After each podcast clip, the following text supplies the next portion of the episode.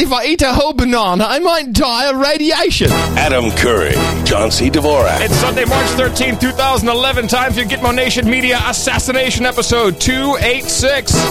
This is No Agenda. Being a confused slave thanks to daylight savings, just like the elites want me to be here, high atop the Hilltop Watchtower Crackpot Command Center, Gitmo Nation West, the People's Republic of Southern California. In the morning, everybody, I'm Adam Curry. And from northern Silicon Valley, where daylight savings saves days, I'm John C. Dvorak. It's Crackpot and Buzzkill in the morning. Hey, but the iPhone worked. That's the good news. Uh, it's actually really eight. Yeah, right. It is. You know, I hate this so much. I, you know, and you know that somewhere someone's got a scam running, and that hour of time that we lost, they're making money off of. I still don't know how they do it. but every single Look at time all this the money happens, we made today, Martha. yeah, we stole that hour from those stupid slaves. We got it. in the morning to you, John. in the morning to you, and in the morning to all ships At sea, yes, the rocking ships at sea here and there in a Gitmo Nation. and the feet washing up on shore. Well, I got to tell you, I'm uh, I'm so happy. Uh, you know, as a television executive here in the United States, uh, I was getting so bored of uh, putting together the the shots of Libya that you know we really needed something different. Yeah, and by the way, when people listen to the show, uh, That's the first thing I thought. By the way, is yeah, ratings. well, I mean, you know, the fact of the matter is, you. Uh, Uh, based on, uh, you know, I want to mention to people out there who listen to this sh- show or maybe just started listening to it that we kind of base our worldview on a fractal system that makes it easy to deconstruct what is going to happen. So we're very predictive, and Adam is is a specialist in a couple of these things, and he looks for certain indicators. And he sees them, and he just makes the prediction, which was that there was going to be a Japan earthquake, a huge earthquake. a huge one. Uh, and you did this. Was it on Thursday or Yeah, last Thursday. Sunday? no, Thursday. Thursday. Okay, so the day before. It'd been nice it'd been a little earlier, but you, you wouldn't have known because the fractal information wasn't available, which was the fact that they were, you know, amassing a, a test or whatever it was that they seemed to do in front of all these things. Now, I find it hard to believe that the Earth. I mean, I, the prediction is there; it's valid. You can play it from the old show. It's not as though it, we're making this up as we go along. Well, I mean, we're making some stuff. Yeah. up as we go along. what are you talking to? Speak But for yourself. making. But the prediction happened. Yeah. You said it, uh, and that's the way it goes. And uh, I find it hard to believe, though, that there was an earthquake machine involved in this one. This was like the 23 quake that uh, which you remember. Pre- Which you remember well. I do, uh, which killed 150,000 people. yeah. Uh, was a nasty one, say the least. Mm-hmm. And uh, uh, this is a, a mess. No, well, first, well, first of all, let me just give a little bit of karma to all, every, all in Gitmo Nation, You've got Shaky karma. Island there, um, and I don't want to make light of uh, of any of this because, uh, yeah, it's abs- it absolutely is uh, is horrible. However, John, I must correct you on your assertion there. Uh, this, of course, was 100% earthquake machine, and uh, I will uh, give you my rationale for that. And by the way, there have been uh, earthquakes in Japan a lot. Of course, it's a very rocky region, and uh, I have not said earthquake machine. Uh, but this, first of all, I want to remind, and there are people who are new to the show. Um, the concept of an earthquake machine is not a crazy thought, uh, as we've documented on this program before. Uh, Sec- uh, Secretary of Defense Cohen in the early 80s uh, in congressional testimony uh, actually said there are countries who have this. They have weather modification, earthquake machines, they can set off volcanoes. Um, this is very dangerous, and basically, we need to get in on the game too. Am I correct, John? Is that have we documented that uh, fairly enough for everybody? There's also a mention of it in the UN report. Uh, yeah, of course. So uh, let's just take into account that it actually exists and the way it works. Uh, the way I've uh, un- come to understand it is through the HAARP array. H A Uh, A R P. this is your basis. Oh, nobody else thinks this but you, by the way. Okay, so that's only me. Uh, only me, by the way. Don't Google it because you might find other people who are only me. Well, okay, then you stole it from someone else. Yeah, right. Well, yeah, nothing is new under the sun. So the way it works is they bounce off uh, huge amounts of uh, energy off of the ionosphere. It bounces back down and it starts to depress things, and you can trigger stuff, and uh, you can play the Earth's crust like a harp. Now, Why do I um, immediately sense this? Because this was once again just like Haiti, uh, which in my mind was also earthquake machine, was a very shallow earthquake, 15 feet deep. That's almost nothing. So you know, very. This is a, a hallmark, a, uh, a characteristic of the of the earthquake machine. Now, of course, you would say, John, to what end? Why? Why would we do this? It makes no sense. Well, I'm glad you asked. Would I, and I'd say just like that. Yeah. Okay, so you have to go back in history, and it's very difficult with Google. It's almost impossible because when you want to look at anything Japan now, of course, the first 18 pages are all earthquake, a tsunami and earthquake. You, well, have you can to do it. With, you can do it once you understand how to do a Julian uh, date search on Google. Correct. So you have to go back um, a month, one month ago, when the IMF, the International Monetary Fund, came out and said, Japan, we are warning you. Your debt is not sustainable. You have to prioritize planning for fiscal rehabilitation, and you got to do it now. And now, uh, you know, Mickey lived in Japan for five years. The Japanese, uh, they never say yes. They certainly never say no. They'll say maybe, maybe. So, of course, you got a whole new political party in there, and there's a lot of stuff going on. They go, maybe. Uh, they don't, of course, because what the IMF is really saying and the World Bank is, uh, excuse me, uh, you need to take our money. And, uh, and this is exactly what's happening in Europe. This is exactly what happened to Greece and to Ireland, and it's going to happen in Spain. The IMF, which is just bankers, uh, they come in, they say, hey, take our money, and then we'll go and buy up your islands. And uh, you take it or we'll screw you. And of course, in Europe, everyone's taking the money. So they say this to Japan. Japan says, nah, nah, maybe. I don't think so, maybe. Uh, but of course, um, uh, they take one more step and they have Standards and Poor's, the ratings agency known from the S&P 500, downgrade the entire country. So uh, it's knocked down a peg. Uh, you should take our money. Uh, no, oh no. Now, what is the problem here? Japan has huge amounts of paper, American paper, European paper as well. Uh, the the the bonds, and if uh, and I think they're number two behind China. So if they, uh, the only way they can get out of the financial crisis they're in is to inflate their money. And of course, the bankers don't want that because if they start inflating their money, then all of their paper starts to become worth less. The same for American paper and European bond paper. So they're really upset about Japan not getting on board with the program. Okay. Would, well, would, would you believe, John, that the president of the IMF was in Japan the afternoon after the quake? He was in Tokyo with a public message you can take our money now. Fine. Okay, there's a couple problems with your theory. First of all, as far as I know, the quake was 20 miles deep.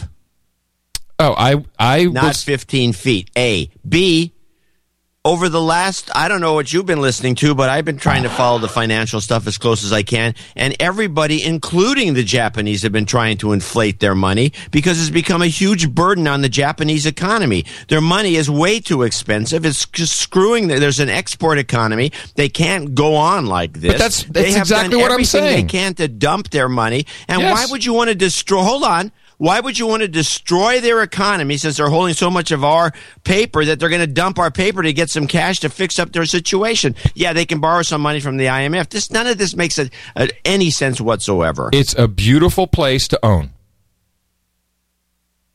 If I, I, I don't understand why you don't see the sense of this. I really don't see that. This is all about control. This is all about the IMF and the World Bank who want control, who want complete control over everyone's economy, and Japan would not play ball with them. Does that not make any sense? They wouldn't play. They kept saying no. We're not. We're not going to do that. We're going to do it our own way. I don't. I don't see where that doesn't well, make sense. Were, they, why would? Oh, so okay. So you're not going to play ball. So let's just destroy the economy and ruin it for everybody. This is costing us a lot of money. Oh, this is the lousiest the, way the, to go I, about the it. IMF doesn't care about America. They don't care about Russia. They don't care about Europe. They don't care about Japan. They care about having it all. They don't care about the economy. They just want to own everything and be in control. And if you are the lender to Japan, because you watch, they're going to take money from the World Bank and IMF, they're going to have to take it now. How else are they going to pay for all of this? It's all about control, John. They get these guys have enough money. It's not the money they need. Don't make me laugh. It's about control, controlling it. And other, uh, uh, why else would you have the audacity to kill people with a with an earthquake machine? For the same reason, control. What you don't want to be on board with the program here? Bzz. That's the way I see it. And you watch. IMF runs HAARP. Well, I'm not saying that this was I, HAARP is the U.S. system. I'm not saying that uh, that this was a U.S. initiative. I don't. In fact, that it probably was not. I don't. I don't know where it- where. It, although HAARP, of course, was completely silent a week before the earthquake, and it starts cranking up two days before, just like uh, in Christchurch. Although I'm not convinced that was earthquake machine uh, material outside of the brand new oil they found down there. And um, this is it's it's all about control. I, I I see it completely within the realm of all possibility. Well, I know you would. Yes. And uh, so, moving on though, never let a good crisis go to waste. Wow. Within seconds, everybody from Lady Gaga to the Red Cross to Microsoft is like, let's send some money. Yeah, buy my product and I'll send a piece of that money to the people. They don't need our money. We, here, here's how it works. They John, do need our blankets and our no, water. John, here's how it works. If uh, if you lent me hundred dollars, and all of a sudden you're in uh, some kind of problem, and uh, you need help, I'm not going to say, "Oh, here's some money to go buy it." I'll say, "I'll tell you what. I'll come over. I'll help you out. Why don't you just chop off fifty bucks off of the bill?" That's how we should be helping them. Yeah, just take a little bit off of that that deficit. You know, that that, that money that we borrowed Well, from that, you. that, that money that these people are generating, as we know, isn't going to them anyway. I'm just saying, uh, I'm so against all of this. Uh, and it's like we are the worst country in the world. Everybody's like, oh, you know, buy this product, retweet me, and I'll send money to you know the Red Cross immediately. And oh, did I mention? Were there enough magic numbers in this to convince you? Red Cross text messaging 30333. We have uh, the waves were 33 feet high. And don't it. forget, the earthquake took place at 311 on 31111. And if you take uh, 110901 and count that with 100311 is 211212, which of course is the day the earth will uh, disappear. And uh, you might also want to note September 11th was uh, World Trade Center, Haiti's quake, January 11th, Japan's quake, March 11th. Come on. The 11th thing, that's slightly bothersome. it's a new one. I got more to track. This 11 thing. Yeah, Um, the 11th thing is is a problem. I mean, that is the uh, if you watch if and I, we recommend this by the way, the uh, show Rubicon. They uh, stumbled onto a couple of these deals, and uh, of course, again, you don't know why or who or what the message is or why they're doing it. But why would it seems awfully weird that you have these events happen on the same day? It's their favorite number. It's all good karma for them. They know it. It's like oh, certain days are better than others. That's the signal. Yeah, well, Hey, I- it's this, I think 33 is the signal. The uh, the 11 is just a really nice number. They like it for some reason. The elites Well, behind some of our listeners like it with their fifty-five. Uh, So so there so everyone's taking advantage of this, and I have to say, in these United States of Gitmo Nation, we're just absolutely, absolutely the lowest of the low. I mean, I'm just waiting for the for the Justin Bieber benefit concert. You know that's coming because it you know. And I guess the vol- the volcano erupted in uh, southwestern Japan this morning. That I'm sure was uh, pretty much uh, a follow on. Well, it would. It's not. A, I mean, this is the. That's Japan has a lot of quakes, and they have a volcano, and a couple of them, and uh, yeah. So, so he, here's one thing that's that's bothered. Besides, you know, the fact that this is messed up. Uh, I, I'm really sorry for the human resources there. Uh, so, um, you know, whenever there's an aviation uh, incident, um, I have to come on the show and bitch about how stupid the analysis is of uh, of what they're saying because they You don't have to. yeah, I do. It's what I do. what, then we might as well not do a show. So I come on and I have to set everyone straight. Now, I don't know much about nuclear energy, but I'm pretty sure Bill Nye, the science guy, doesn't know how a modern reactor works either. Who was on CNN all day yesterday talking about the horrible meltdown and the radiation, and we're all going to die, and the winds will blow, the radiation's coming towards the west coast, we're all going to die. So this is, so, you know, they don't have en- enough pictures anymore. You know, we, we've already seen all the water and everything. So now it's, here's how the reactor works. Let's go to the whiteboard. Let me show you this. Okay, people, I don't know nothing about reactors, but I do know people who know stuff about reactors. One of our, uh, producers who's been contributing since the beginning of the show is Atomic Rod Adams. Remember him? Yeah. And he told us about the backyard nukes and everything. So this is not like China syndrome, people. This is not like the movie where you get a meltdown and it's uh, like Chernobyl and everyone's going to die. No, this is not how it works. When these rods melt, they melt down and they will melt. I'm sure that that's happening in some of these reactors. It's not like huge. It hasn't started yet, but yeah, but if it does, there. they melt down, immediately start cooling. They they go through maybe five eighths of an inch uh, of the steel that houses them. It doesn't get out. It well, doesn't a bunch of lead. Out. There's a bunch of lead around there that that it essentially entombs itself. Yeah, thank you. It in, that's exactly it. It but the problem itself. is, it, in, uh, as some people have pointed out, that you end you end up with this big entombed. Well, yeah, yeah, Well, yeah. It's it's you can't move it; it's too heavy. no, it's you a pain in the ass. I mean, maybe you could put a, a, hill on top of it. I don't know. What, what it's totally a pain in the ass. I agree with you, but yeah, you could turn it into a school or something. you can yeah, like uh, play play the up. So I'm watching Geraldo and uh, he he has his doctor on who's going to tell us some of the some of the issues that will take place. We're very up kind of, uh, and I cut out most of Geraldo, who keeps interrupting the guy. And unfortunately, when he's talking about uh, uh, the importance of taking iodine, and Geraldo just steps all over him. Is this, uh, and now the good news clip. Let, that never lets the guy finish. But this guy is such a pill that I just I was just laughing by the time he's done because this is ba- this is it in a nutshell. So first of all, you want to get away as quickly. This the one? Yeah. As you possibly can. The many miles away, a huge evacuation huge. trying to get people away. Of course, some have already been exposed. How many miles away? We want to get hundreds. It's a 20 mile zone right now. Uh, and the reason is that, you know, this smoke you see that looks so scary, it's, it's actually just vapor. It's a pressure release, a little bit of radiation, not thought to be particularly dangerous.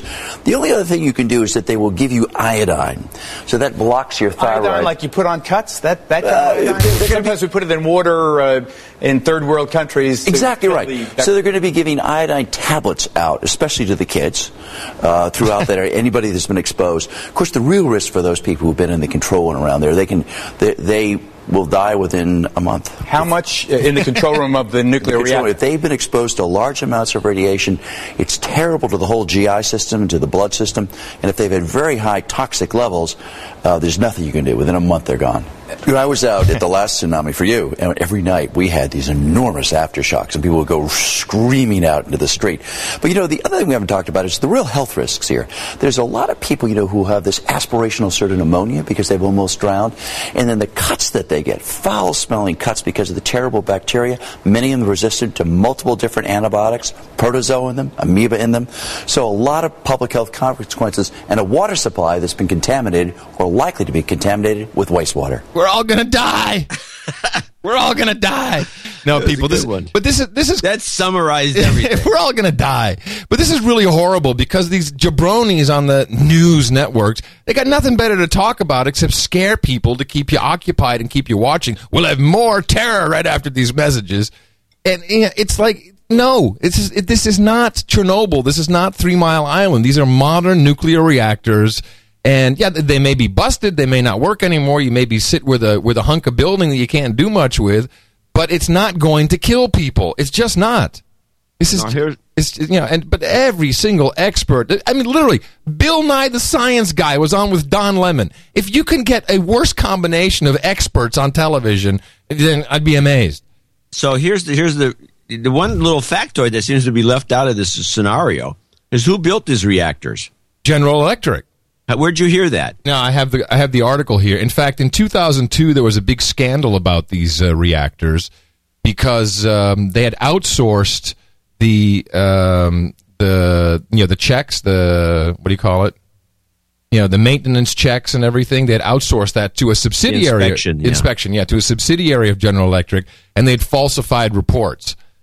So you know, there's there's there's all kinds of shenanigans going on. Sure.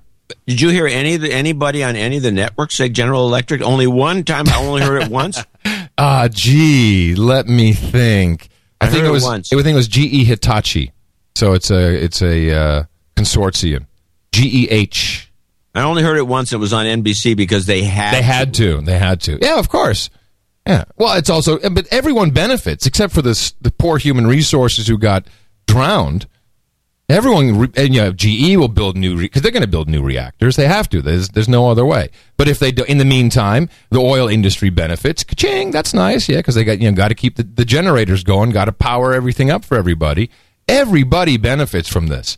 But just to see the Except the people. yeah, that's what I'm saying. Except for the human resources, they get screwed. But you know, just to see all this mongering and immediately all these, and Japan wasn't even asking for money. Like you know, we just need some helicopters. We need some helicopter pilots. You know, it's like, oh, we'll send money to Red Cross to the rescue. Do-do-do, do-do-do.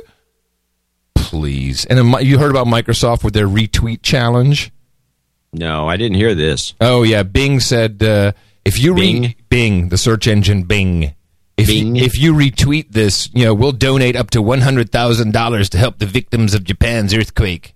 Why don't they just wait, hold on a second? Yeah, I Why know. don't they just give them a hundred thousand dollars? yeah, because it because it's a marketing why do opportunity. you have to go through jump through hoops? It's a to mar- get somebody to give them money. because it's a marketing opportunity. That's what Yeah, everyone's. bull crap. I mean, I'm, I think it's Lady incon- Gaga makes unconscionable. Yes, thank you. Lady Gaga came out immediately with self-designed five dollar wristbands. You know, it's like these Live Strong things. Yeah, she designed it. Okay, It's a piece of rubber. a piece of rubber for five dollars to help the poor slaves in Japan. By the way, that bracelet's made in China. Could the insult be any bigger? All right, I think that's. I think I don't think we need to cover this yet. No, I mean more will come, but I I I, I truly do uh, feel horrible. You know, um, Miss Mickey was in the uh, the Christmas Day uh, tsunami, the really big one. Oh yeah. Oh yeah. So for her, it was like uh, it was a little wacky to see this, you know, and she was just on the other side of the river, and uh, and so she was very very lucky. There's a couple of things that we could, uh, a couple, of, you know, all- kind of off, not off topic, but kind of interesting little uh, things that hap- that you noticed uh, while watching the uh, tsunami, especially, which was the, you know, the most, uh, if you want to say, entertaining aspect of this. Uh, it's amazing how well the Japanese make cars. They all float. yeah, I did notice that. They're all floating all over the place. I mean, it's like wow. It's like I mean, if this was an American thing happening, they'd all be sunk to the bottom. There wouldn't be any cars floating around. They're floating. They're upside down. They're bobbing and weaving. They look like you know. They look like basketballs. Yeah. The Yeah. other thing was they can these guys keep their office a little less cluttered? Have you noticed these office shots? It's You're like horrible. holy crap! How do Hey, you get any work? I thought Clean, my clean that shit up, will you? Clean that up a little bit. It's like the, they're piled on top of the monitors. There's piles and piles of papers and disc boxes. I think you'd actually be amazed if you looked at any office anywhere that that. Pr- I mean, Yeah. what do you think if we had that in America? I've been in offices. Our cubicles would world. I- collapse in seconds. sorry, Our cubicles would collapse in seconds. Our, the cu- our cubicles cubicle don't have this culture. much junk on them. Yeah. I mean, do they ever? I mean, it's almost everything. If you ever go see the movie, that I think it's The Bank Dick with W. C. Fields, where he's got this huge pile of papers, uh, you know, all over the place, and he finds things. Ah, yes, and he and he can just kind of stick his hand in there and kind of guess the date. Yeah, that's my filing pull- system. No, it's this was the. I never seen anything quite like it. Uh, even President Obama took advantage of the situation to send a very clear message. Uh, and let me just stress uh, that if people are told to evacuate, uh, do Oh, yeah. as you are told. Do as you're told. Slave, shut up. Do what you're told. Do as you're told. I got the biggest kick out of hearing that. I was like, okay, all right. Um, I'm sorry. Oh, my goodness. So, yeah, so that was. Uh, now, this, of course, covered up a couple of. Should we uh, thank some producers before we. Because we're, we're already into the show here. I think we should. Uh, Yeah, let's get some producers. We got three producers for this show. Uh, one executive producer, couple associate, and one member of the 286 Club. Uh, who's I, maybe sent a note in. I don't know. I didn't see it. But Mark Myers uh, in Abbeville, South Carolina, is a member of the 286 Club without comment. Our executive producer is Josh, Sir Josh Feldman, soon to be, uh, or he'll be Sir later in the show, Boston, Massachusetts. This one's for calling the horrible Japan earthquake in that last show. You got the wrong side of the ocean, but you said a big one was coming. Any other predictions to make? Perhaps ones where we can make some money? yeah, that's what I'm so. I know. Haven't I, I suck. for that one. I we suck. need to pick a couple of companies. no, where else can I get the news deconstructed this well? Use the donation, double the show number for. Oh, he's a member. We'll make him a member of the 286 Club times two. Oh, I just, I, I just got. I'm sorry. Uh, remind me. I got to mention. I just got a message. All right. So he'll be a member of the 286 Club times two. So we have three Oh, members. Of the oh, okay. Club: Josh Feldman, Josh Feldman, and Mark Myers. Uh, with this donation, I enter knighthood and would like to be known as Sir Frizz at the round table. Apparently, it refers to his haircut. Uh, continue to do great work, Frizz in Boston. Frizz, Sir Frizz. Okay. And then associate executive. we'll make them all ex- executive producers, including Mark. Um, William Pfeffer, uh, a new, actually, Mark is a new uh, Well, so, that, so they're all going to be uh, executives, not associates. yeah, because uh, Josh is a double member of the Okay. 286 Club, Okay. so we can make it, it's just the way we can fill Yeah, out the no, right on. I'm with you. Right on, right on, my man. Corvallis, Montana, William Pfeffer. Dear John and Adam, I love the show, but stopped listening about six months ago because I couldn't live with myself. I could not live with myself. Oh, no. After stealing the show for as long as I did. Please accept my payment of two twenty two twenty two as a back payment for past shows. I can't wait to start listening again, even though you two fight like an old married couple. That's not true. We're like a new married couple. Yes, freshly- And really, freshly that's married. part of the charm. I've picked up the uh, picked up on the message you two are laying down. My routers are broadcasting no agenda, and I'm telling people in the choir, which is what you want to do. Please de-douche me and send me some karmic love my way. You've been de-douched. You've got karma. A double shot. A double Uh, shot. that's a rare double. I'm starting a new business. We'll be going up against some big boys in the shipping industry. Huh? FedEx, UPS, and need all the p- positive vibes I can get. Oh, right Yours on. in enlightenment, Billy P. Willow, Mountain Enterprises. Yeehaw! So that'll Yeehaw. close our executive producer. Oh, that's today's show. awesome. We really appreciate that, of course. Dvorak.org slash N-A. Of course, that's uh, the only way this program uh, is funded and stays on the air. We use the money to pay bills, nothing else, because we, you know, it's otherwise we got to get a job. So, uh, highly appreciate that. Um, so, a couple of PR uh, initiatives. We haven't had any really good, you know, massive things. People are doing a lot of uh, uh, domain name forwards, which are appreciated. Some pretty fun, fun ones uh, uh, this week. Hangontoyourhead.com, which I think kind of works. This one is uh, beautiful. Chemtrail.us. Boo! Boo! Then we have uh, noagendacables.com. And uh, I think the absolute winner of the week is tedrumsfeld.com. Oh, that is a good one. now points to uh, noagendashow.com, and we highly appreciate that. Uh, one other mention uh, uh, this just came in from uh, from one of our producers uh, who uh, gives me inside info. Of course, one of the most important uh, reasons uh, that the earthquake, uh, st- uh, the tsunami struck the uh, nuclear plant is, uh, you know, this was their 40th year, time to be decommissioned, uh, just in time to cash in on the uh, insurance so that uh, that can go straight back into GE Hitachi to build some new ones. Well, it's also a, a nice little extra benefit. So uh, we don't have that kind of benefit here. No. we, We need to get an insurance scam going. it seems actually uh, this is very nice, but it's uh, but that's about it. I don't think that our our donation segment will be rather short today. Yeah, no, we didn't get very uh, good response from the last show. I mean, even though you predicted the earthquake. Right, you call it, and, and everyone's like, "Oh, yeah, you, you predicted it, you called it," but I'm not going to send you any money. No, we're going to send it to Japan. So, uh, thank you, uh, Mark Myers, Sir Frizz Josh Feldman, uh, soon to be Sir. He's not officially knighted, of course. William Pfeffer, not only executive producers, but also the only three members of the 286 Club. It's a completely exclusive club, as you know. It's now closed. You can no longer become a member. Uh, but yeah, the door is now open for the 287 Club. Donate that amount uh, to the show. And, and before you play our little uh, ditty, I want to mention that we're going to put a new thing up on the uh, Dvorak.org slash NA and all the other donation sites, including uh, noagendanation.com and noagendashow.com for uh, to solicit $300 for the show 300, which is coming up shortly. Oh, that's right. It's only uh, what uh, and fourteen what we're shows going to do, we're going to have a double hit. So if you donate three hundred dollars for the for show three hundred when this shows, up, then this will probably be posted later today, uh, and then we'll send out a mailing to remind people. You will get an executive producer for that show that when the 300 comes in, and for show 300, we'll have a special presentation and name off everybody who will also be executive producers of show 300. So you get, you kind of get a double uh, credit if you're. Uh, So what are we going to do? We do a separate show where we thank everybody. well, this show 300, we're just going to, when we do our executive producer, we're going to roll out the names, but, the, but, but if they have comments or anything else, and It sounds like you haven't had a meeting about this. no, no, I'm telling you what, the, I'm just trying to explain it. If you give me, you know, if you give us or, or donate or decide to join, I don't know what to call it. Advertising, I don't know what to call If it. If your giving level is up there, uh, uh, If you- it's like next week we get $300 from XYZ. right? They get credit for being executive producer of show for 280. the, oh, they get credit for the show, but then a, you still get additional credit on the on show three hundred. Right. So this Nice. is a double credit, and this is good for your IMDb if you want to like pad it without having to like you know go broke.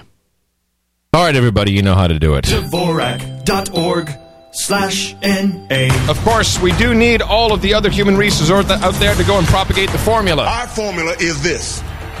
We go out, we hit people in the mouth.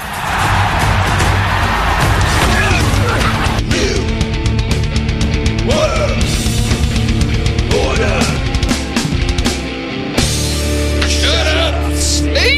slaves! There's actually, speaking of shut up slaves, John, there's really good news. Very, They, very good some news. slaves finally shut up. no, price of a slave has actually uh, collapsed to an historic low over the last 200 years. this is good news.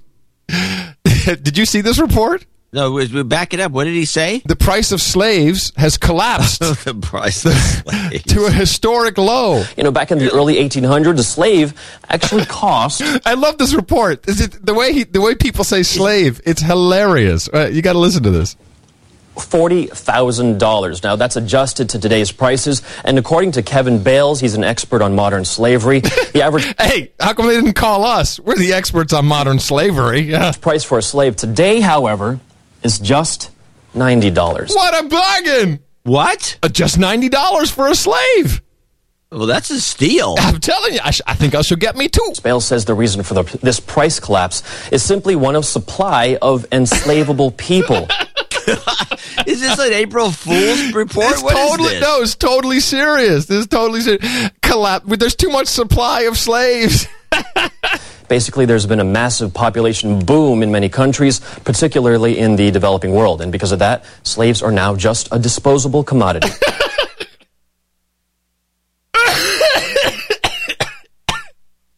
I'm joking in my slave spit. They're like styrofoam cups. You, they're very cheap. You can buy them very cheaply. You use them once. You crumple them up. You throw them away. if they get in- this is What are they talking about? slaves are like styrofoam cups. I haven't seen any slave market around here. You no, to- are you kidding me? It's actually listen. You have no idea what you're talking about. Slaves are everywhere. injured, they get sick. You know, what's the point of paying for medicine? Just let them die because it's cheaper to buy a new slave or acquire a new slave than it is to treat the ones you've got. A harsh but realistic sentiment there, people being treated like a commodity. But you know, estimates as to the number of slaves in the world do vary anywhere from 10 to 30 million people. Still, any way you cut it, it's a number that's just too high. As for where it happens, the UN says more than half of all forced labor is right here in Asia. 56%, about 1.4 million people. In Latin America, that's coming in at about 10%, 250,000 people. Africa, about the same percentage there. Africa and the Middle East coming in about 9.2%. Sub-Saharan Africa also coming in uh, just a little bit lower at 5.2% or about 130,000 people. Now, the industries that they're involved in, well, they include prostitution and manufacturing industries, you know, we might expect slaves to be working in, but there's also slavery in mainstream industries that we wouldn't actually expect, like food processing and even healthcare. Healthcare. There's slavery in healthcare. This needs looking. You know, a friend This, this is a, this is a UN report, and and and there were many people emailed me the report. It came out like a week and a half ago, and we didn't get to it because you know we only have two shows well, a week. because we're getting distracted by some of these other things, mainly Iraq but then, but then, or Libya. Now, I'm sorry. yeah, but then I was so happy to see uh, see this report come out because it's just the matter of fact way in which this guy is saying this is just hilarious. Yeah, it'd be better presented on Fox where they'd have some humor. Yeah. So a friend of mine, is, uh, who I want to remind the uh, No Agenda Book Club to put this book on his on the list, which is called uh, the Farhud, F A R H U D, 2010. Mm-hmm. Came out in 2010, and this uh, this guy is Edwin Black. And Oh yeah, uh, we've uh, the, we've uh, played clips of him before. Yeah, interesting guy. Yeah, well, he uh, I've known him for a long time, and he uh, actually did a. He's an investigative reporter of the highest caliber, and he uh, did a bunch. He was telling me once over lunch about about areas in the world where slavery is going on, and uh, a lot of island communities, and it's uh, Sure. and there's a, actual slave markets, Yeah, and uh, the whole thing. yeah. It's called the job market in the U.S. Well, that's same. Yeah, but Monster.com, Right, that's the real slave market. True. Craigslist. Uh, Anyway, that's good. Good catch. Where'd So- you get that? uh, I think it was CNN actually. Uh, you've you've finally devolved into CNN. Yeah, I spent all my It's time on- entertaining. it's entertaining. This, this time on uh, C-SPAN. C-SPAN? Over the weekend, they have a lot of these. They're not necessarily spooks, but they either work for a. Um, they either work for uh, contractors, the people that do all these reports, and that, you know, and it's interesting to listen to these perspectives because this is stuff that, that I guess they don't think anybody's listening and it's not important or whatever. But the um, but there's a lot of interesting perspectives from guys. For example, let me get this guy's name. I actually do it while you're doing that. I actually do it differently. I'll I'll read a quote somewhere, something that comes in on noagendanewsnetwork.com, and then I'll go looking for the C-SPAN clip on the C-SPAN library.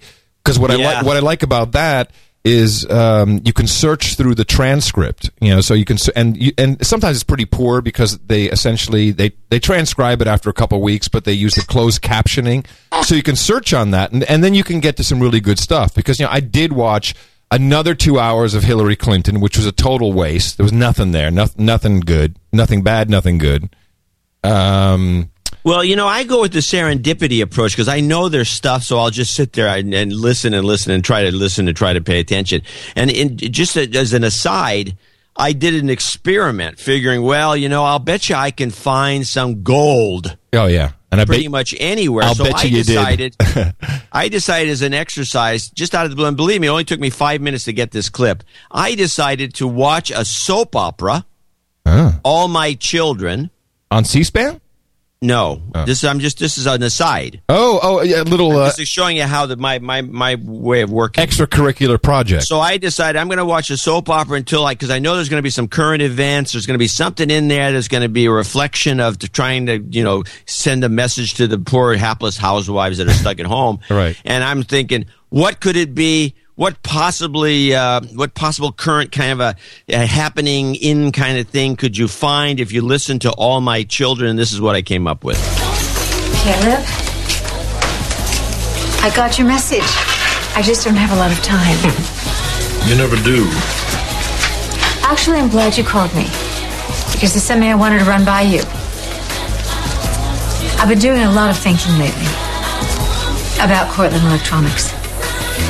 And I think it's time that we bring our company into the 21st century. I think the answer is in new media. new media. Yeah, of course. I know that you haven't gone for a long time, but surely you know, of course you know, that people are doing everything on the internet now. They're shopping and they're reading and, and booking travel plans and, and, and watching TV. I think we need to update our website immediately. New graphics, new content. Make Cortlandt Electronics much more accessible to the general public, not just the techies. So, what do you think? That's what you wanted to talk to me about. What is this? A repeat from 1982? What is this? Sounds like a What sounds like a meeting. Who wrote this? Yeah. Hey, what a grand idea. We need to update the, our website. We need to New go to new media.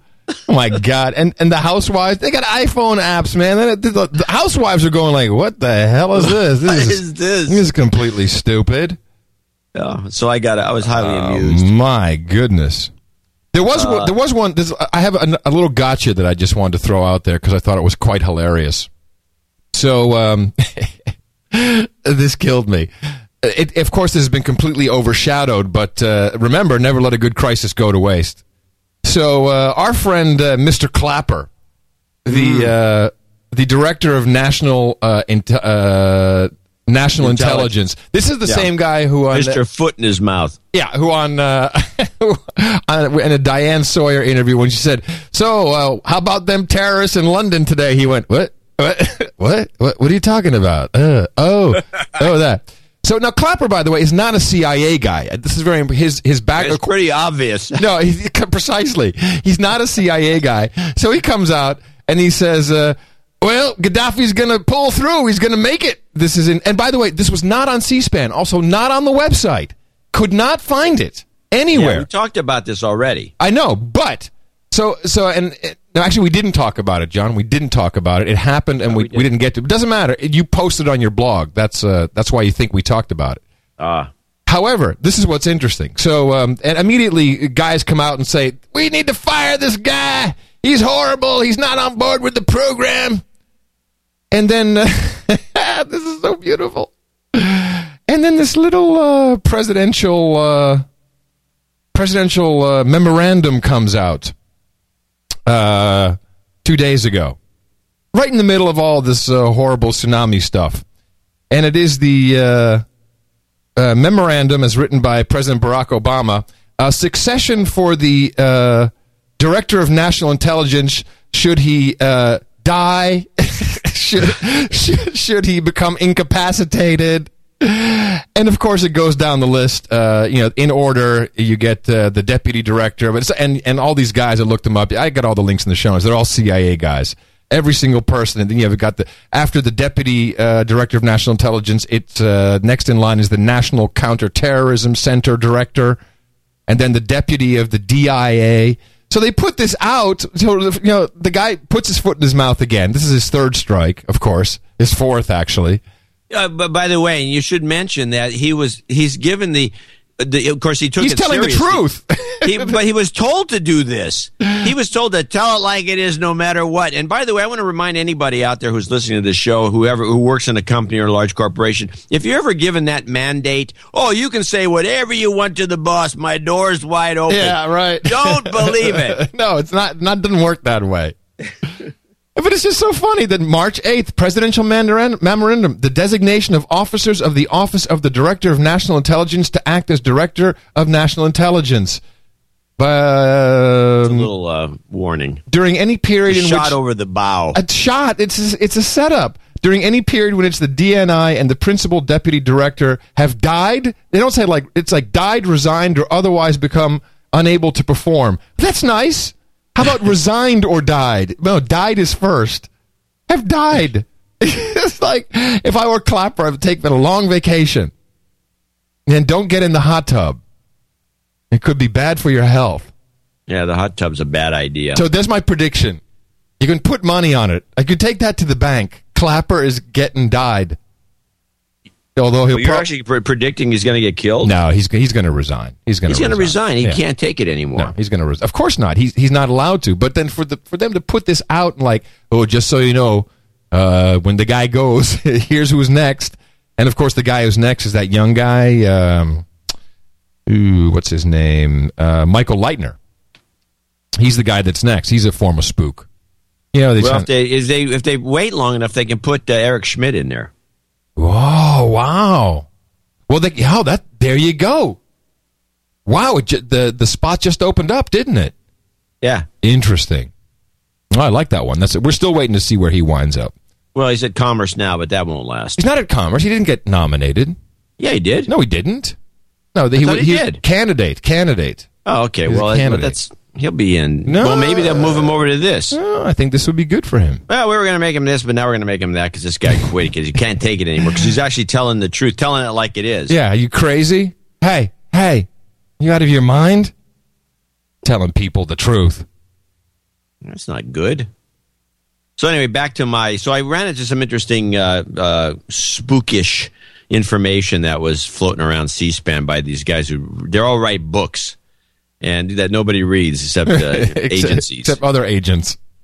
But uh, they, they just to give you a little taste of. Uh, apparently, the head of the CIA said there's 50 Al Qaeda, and there was this very interesting debate going on. But here, just play slamming the CIA so you can get kind of a taste of how these guys operate when they're in public. today. How it will turn out, no one knows. There are a lot of very dangerous possibilities. I'll just make one comment about 50 Al Qaeda. With all due respect to the Director of Central Intelligence, I've been engaged in the business of counting insurgents and terrorists for some 35 years. Was it like sheep? One terrorist, two terrorists, three terrorists. We don't have a clue. and anyone who says they know how many there are is either bluffing or something worse. Al Qaeda is a lot more complex problem than 50 individuals. And I wish that the United States government would get out of the business of body counts. We learned in Viet Vietnam that's not very helpful. And get into the business of thinking about our enemy in a more flexible way. Flexible? What does that mean? I don't know. Flexible way. I have no idea, but this is a guy named Bruce Riedel who Former did a spook? book- well, not it's hard to say, but he did a book called Deadly Embrace about the Afghan War or something. And uh, there, were- anyway, he had a couple interesting things that are, I think are worth playing. Spins out of control. Um, Taliban concept as a friend. Which I one do you the- want? Just tell me China which one. and Pakistan. This is really interesting. Okay, here we go. does and they have their own strategic imperatives. The, the Chinese actually have a lot more influence in Pakistan than the US does. Although they take our our money, but the influence is really coming from China. They call them the all-weather friends. That's right. The, what, the all weather friends? Yeah, and the guy immediately agreed. Apparently, the Chinese. That's right. He said, that's right. That's right. says, that's right. They're they're all weather friends, and he explains it. Now, I didn't know any of this. And I, Oh. and uh, China has does look at the US as a quasi adversary, and they look at India as a quasi adversary. And I'm wondering whether they are they have a vested interest in actually creating some instability or encourage. Like just today's New York Times has a story that they funded uh, and gave the technology for a, a nuclear reactor to make bombs to Pakistan. Wow. Just now in the The Chinese did that. Yeah, can you know that? No, I thought we did, I thought we gave him all that stuff. Apparently, the Chinese are right to this day selling them uh, nuke uh, uh, plants to make bombs. Right on. in this world of non-proliferation and all this other stuff, they are encouraging the Pakistanis to build nuclear uh, bomb material. Well, we know that we know that Hillary Clinton said, you know, China is our competitor. Yeah. Oh, this is it. What's your take on the Iranian and Chinese? Con- and do you discuss it in the book, or is it focused on? Thanks. Uh, briefly, um, you characterize China quite rightly. From Pakistan's perspective, they're the all weather friend. If we're the fair weather friend, they are taller than the Himalayas and deeper than the Indian Ocean. In practice, while they've given Pakistan a lot of weapons and nuclear reactors and the design for its bomb, in every clutch situation, the Chinese haven't done anything more than we have. China's short answer is China is in a quasi rivalry with us and with India, but it's also in a relationship with us and India, which is an economic cornucopia. Uh, cornucopia or cornucopia? Well, apparently cornea. Cornea, cornucopia. It's on your eye. And China is trying to figure out how to balance all of this together. So for me, the high road here is to try to get the Chinese to row with us in this. They don't want a jihadist state in Pakistan. They don't want to see the Indian economy suffer a devastating blow because they're investing in the Indian economy now. Tricky, hard to do, uh, but something that we can do. Iran is a more difficult partner. The short version is in Afghanistan since 2001, Iran has largely been a supporter of what we want to do because they hate the Taliban. The trick here is to somehow segue off their relatively positive pursuits in Afghanistan from the so many other things where we have very serious disagreements with them. That's a very tricky diplomatic problem to pursue. My God, John, that's so incredibly boring. It is. It's How boring, but interesting. through- no, it's very interesting, but how can you sit through all that? you. It wasn't easy. Oh my goodness! I, I, I but anyway, the the thing that we did know already that Iran was, um, you know, this is why I, I want to bet on this, by the way, because I knew this that the Iranians and us were in bed regarding the uh, our relationship to the Taliban.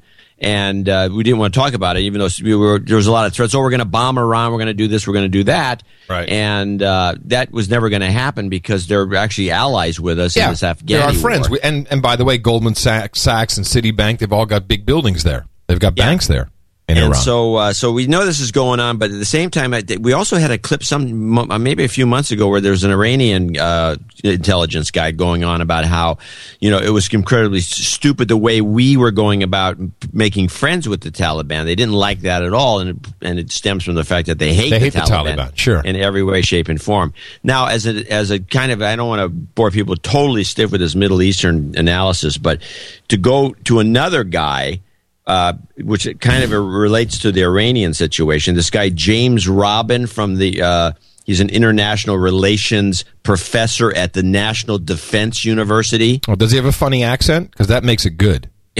no, he doesn't. Oh, but he's definitely he wrote a book on a re kind of reanalyzing the Vietnam War. This is how really wonkish some of these guys are. But he uh, he made an interesting commentary on, and I I think this is coming right out of. I think the intelligence agencies are all on board with this particular commentary on 4chan, which is down on the list there. Odd commentary on 4chan, which I thought was really interesting that he would say this. Does everyone know what 4chan is? Yeah, 4chan is the uh, uh, is one of these groups that uh, I think they're either part of or stem from or Well, for- no, associated uh, with. well, you're, you're doing it all wrong. 4chan.com is a essentially a huge message board which doesn't store anything and everything goes. So the, you can't do a takedown request because by the time you put the request in, whatever's up there is, is gone. It is a, an, an amazing source for porn. Uh, but uh, I think what you're going to say is that uh, this could possibly also be a meeting place for a lot of the so-called anonymous uh, group. Exactly. Right. So here, play this. Hi, clip. Dr. Robbins. I'm really interested in a contemporary sense. Of, Hold on a second. Stop, comment. stop, stop. Just as a little background, this is a talk on the Vietnam War. Now, why this particular question and answer took place is be, kind of beyond me, but I think it was just to kind of make to send a kind of a message throughout whatever community listens to this crap. I'm really interested in a contemporary sense of, about your comments regarding 4chan, the hacker network's attack on the Iranian nuclear program. Huh. So that that's already like such a misnomer, but okay. and uh, and kind of the, the feedback of that from a private internet association and affecting a, a, a nation in that way. Stuxnet and the attack on the Iranian the Iranian nuclear program. It's fantastic.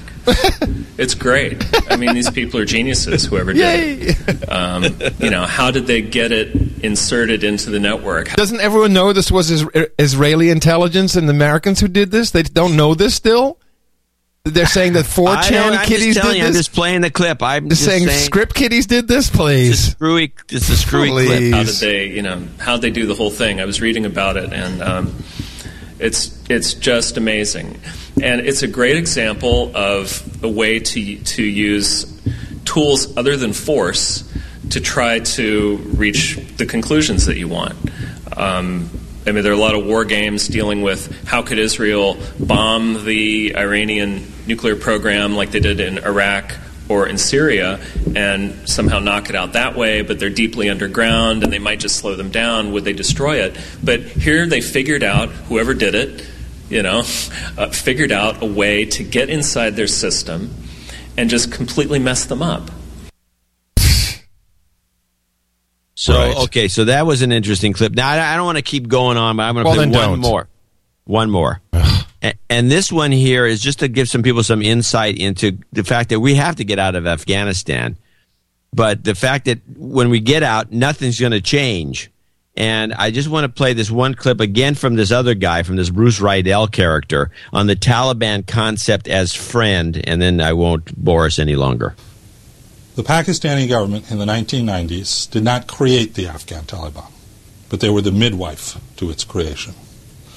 The Pakistani army believes to this day that the Afghan Taliban is an asset for them. That sooner or later, the Americans are going to leave Afghanistan. And there will be a struggle for influence there, and their biggest asset is the Afghan Taliban. Up until a year or so ago, they believed victory was in sight. They were going to win in Afghanistan. We were going to pull out. Hold on to your asset if you think they're about to win. But over the course of the last decade, the Pakistani Taliban has also, the, sorry, the Afghan Taliban has also given birth to a mini me, the Pakistani Taliban, which targets the government of Pakistan. So the Pakistani military has an extraordinarily difficult job of trying to parse the difference. They are still convinced the best way to deal with this is to fight those who are your enemy and use those who are your asset for the future. The United States, in a very American way, of course, says, do more. You got to take the entire thing down. Pakistanis look at us and say, you're hopelessly naive. First of all, you won't be here when push comes to shove. We'll be on our own. Secondly, we need these people. We want to continue to have relationships with them. Well, I'm glad I got up an hour early for that. Fair weather friends. Yes. Well, if you don't, I mean, we can just do real news from now on. If you don't want me to find these kinds of uh, insights, No, it's very interesting. It's just not dynamic speakers. That's why I wish I'd like these the, guys the are Pakistani terrible. guy. I mean, they're not dy- they're not only not dynamic speakers. And by the way, here's another book uh, people should put on the book club list: uh, How to Read. I'm sorry, not, not how to read. But that- you can't read the title. That's a good book too. I don't have it here. It's uh, How to Speak and How to Listen by Adler. Now this, these, actually, I have to say, these are the types of things that you will never ever hear anywhere. And of course, this is all What on we do so you don't have to see spin. This is what your giving levels are all about, people. Is uh, that that John and I, in this case, John sat through a lot. Uh, you know, to get these little bits and these nuggets of information because you never get any of this, and all we get is like, "Yeah, Taliban bad terrorists." uh." That's kind of our news here. In fact, it goes like this: "Yeah, Taliban bad terrorists." It's kind of how Well, it sounds it- on television. You know, it, it, you might as well prepare people for the fact that you know this fair weather friend uh, China, China, China. fu- or they're the good. What were the name of them again? China is our all-weather friend. All weather friend and fair weather friends. I mean, we just got to know this so we don't get stunned or shocked when O'Reilly gets all worked up about the fact that we're leaving Afghanistan and the Taliban Right. took it over again. Right. Of course, the Iranians will be pissed at us, Yep. and that'll cause another problem. You know, this whole thing is a mess. So I uh, spent some time watching the competition in the new media wars, according to uh, that horrible woman, uh, Hillary Clinton, who used to be wife of and now runs the show. Oh, you're talking about we were talking about Al Jazeera. no, actually, Russia Today. Russia Oh, Today. the she- worst. Russia Today. That is the worst prop- thing on the air. Well, there was a little gem there. Uh, brought on this guy, uh, and I got to stop you. What? Did you know that Thom Hartmann moved his show to Russia today? Thom, really? Thom? Thom. Cool. Well, Max Keiser's on there too. There's a lot of people are on that. But the it's it's like uh, Alex Jones, you know. It's like I don't listen for him. I listen for the guests. So they had uh, the Anthony Wile on, who has uh, what is he? He has like the Wild Beast or some kind of publication. But he actually put into words something that I've been kind of tracking regarding the uh, the Revolution 2.0. Revolution, the Revolution 2.0. In fact, I should probably play this first. Wael Ghonim, the uh, the Google executive who uh, uh, who supposedly unknown- is right. is the leader of uh, Bad guy. Yeah. So uh, in the midst of all, so they have a TED a Cairo conference. it's a TEDx, which means it's one of these things you basically license and you can do it. So TED Cairo. Explain what TED is to people who don't know. Oh, geez, everyone who listens to the show knows what TED is: technology, entertainment, design. I, it- oh, I thought it was Ted Rumsfeld. Yes, no. Uh, it's where the all the elites go to hang out and uh, and play with each other and fiddle fiddle with each other's private parts. And uh, so he was coming in via satellite from TED. Well, maybe it was just a video from TEDx, and they played this at TED. It it just just listen to it, and then I'll get into the, what this Anthony Wile said. This is Revolution 2.0. Yay! Yay! no one was a hero. No one was a hero because everyone was a hero. Everyone have done something. Um, we all use Wikipedia. We all use Wikipedia. If you think of the concept of Wikipedia where everyone is collaborating content, and at the end of the day, you've built the largest encyclopedia in the world. From just an idea that sounded crazy, you have the largest encyclopedia Crazy. in the world. Crazy, I tell you. And in the Egyptian revolution, the revolution 2.0, 2.0, everyone have contributed something, small or big. They contributed something to bring us one of the most inspiring stories in the history of mankind. Of all mankind! of all mankind, never before seen. Okay. So where does this propaganda come from? Because clearly this guy is an asset of something. Oh yeah. And um, so I've been tracking this uh, Alliance of Youth movement. Now, the Alliance of Youth movement uh, is actually they had a conference last year, and the reason the reason why it, here's here's how I stumbled upon this. I started seeing these uh, signs with the fist. You know what I'm talking about? Kind of the square. Oh yeah, the, the fist. Yeah. And I'm like, I've seen this before. So why are these fish showing up in North Africa? And this is actually the symbol of the Alliance of Youth movement. And then I stumble across this guy, Anthony Wile, who says the following about uh, the Alliance of Youth movement and the uprising, sorry, the uprisings in North Africa. there in Zurich. Well, we, we hear a lot about the anti-Gaddafi forces, but we actually know next to nothing about who they are. What do you make of them? Who do you think are, are their leaders? Well, the leaders, uh, there's there's quite a bit of speculation as to act- actually who is who is pulling the strings of what's happening in uh, in Libya. For example, uh, the UK Telegraph recently ran a piece uh, which talked uh, a fair amount about uh, the Alliance for Youth Movements, which is a uh, an effort that was formed in the United States by Jared Cohen, who was the former a former top advisor to both Condoleezza Rice as well as Hillary, Clinton in in the in the State Department, and he, along with the support of the State Department, formed the Alliance for Youth Movements and their their affiliated website um, called Movements.org.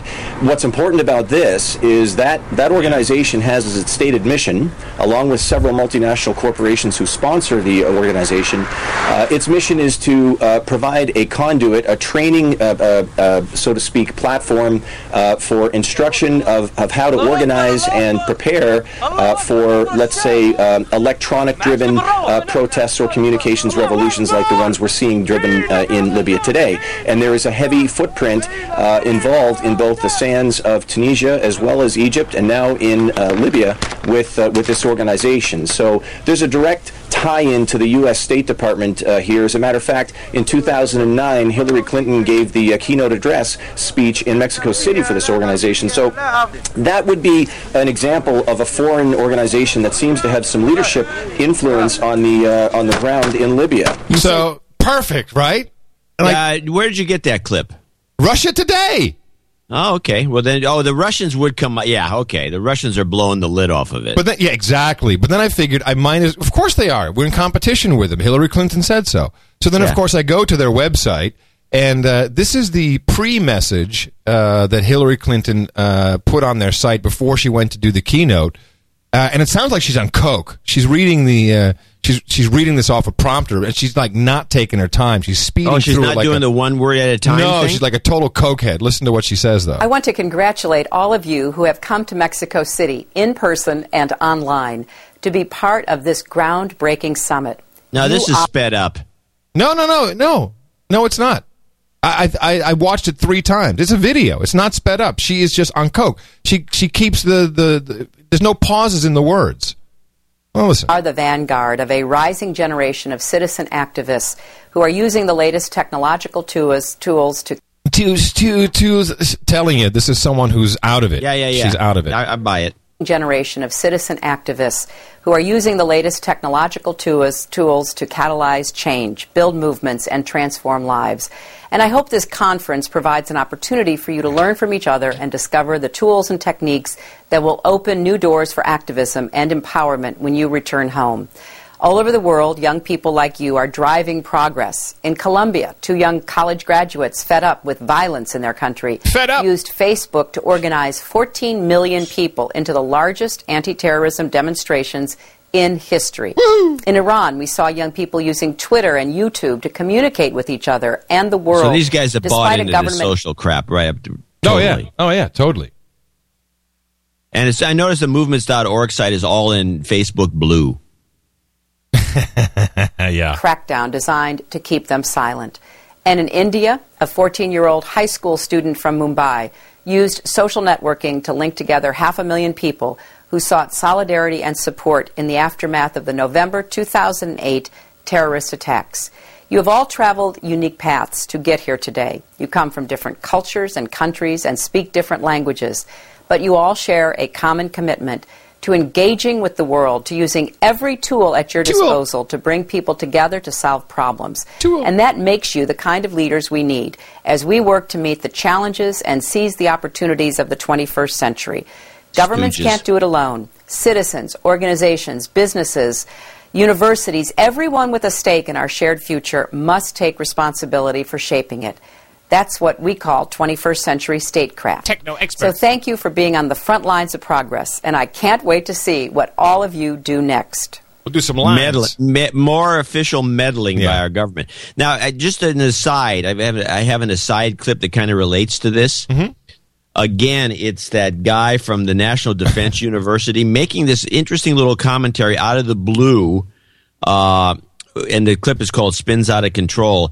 Almost as if there's, a, you know, we do we do believe on this show that there's like there's interagency rife, uh, you know, kind of battling going on between the CIA, the government, the military intelligence, and all the rest of it. And this little clip, the way he says it, it's almost as though it's going to happen, kind of a thing. When I heard it, and uh, it relates to what they're trying to pull off over here in the State Department. Hey, nice way to clip off the mic. Thank you. You know, the You're welcome. turmoil seems to be worldwide, not just the Middle East. Uh, we have North Korea, et cetera. And what sort of responsibility do you put on the current administration for the world seeming to be in an upheaval?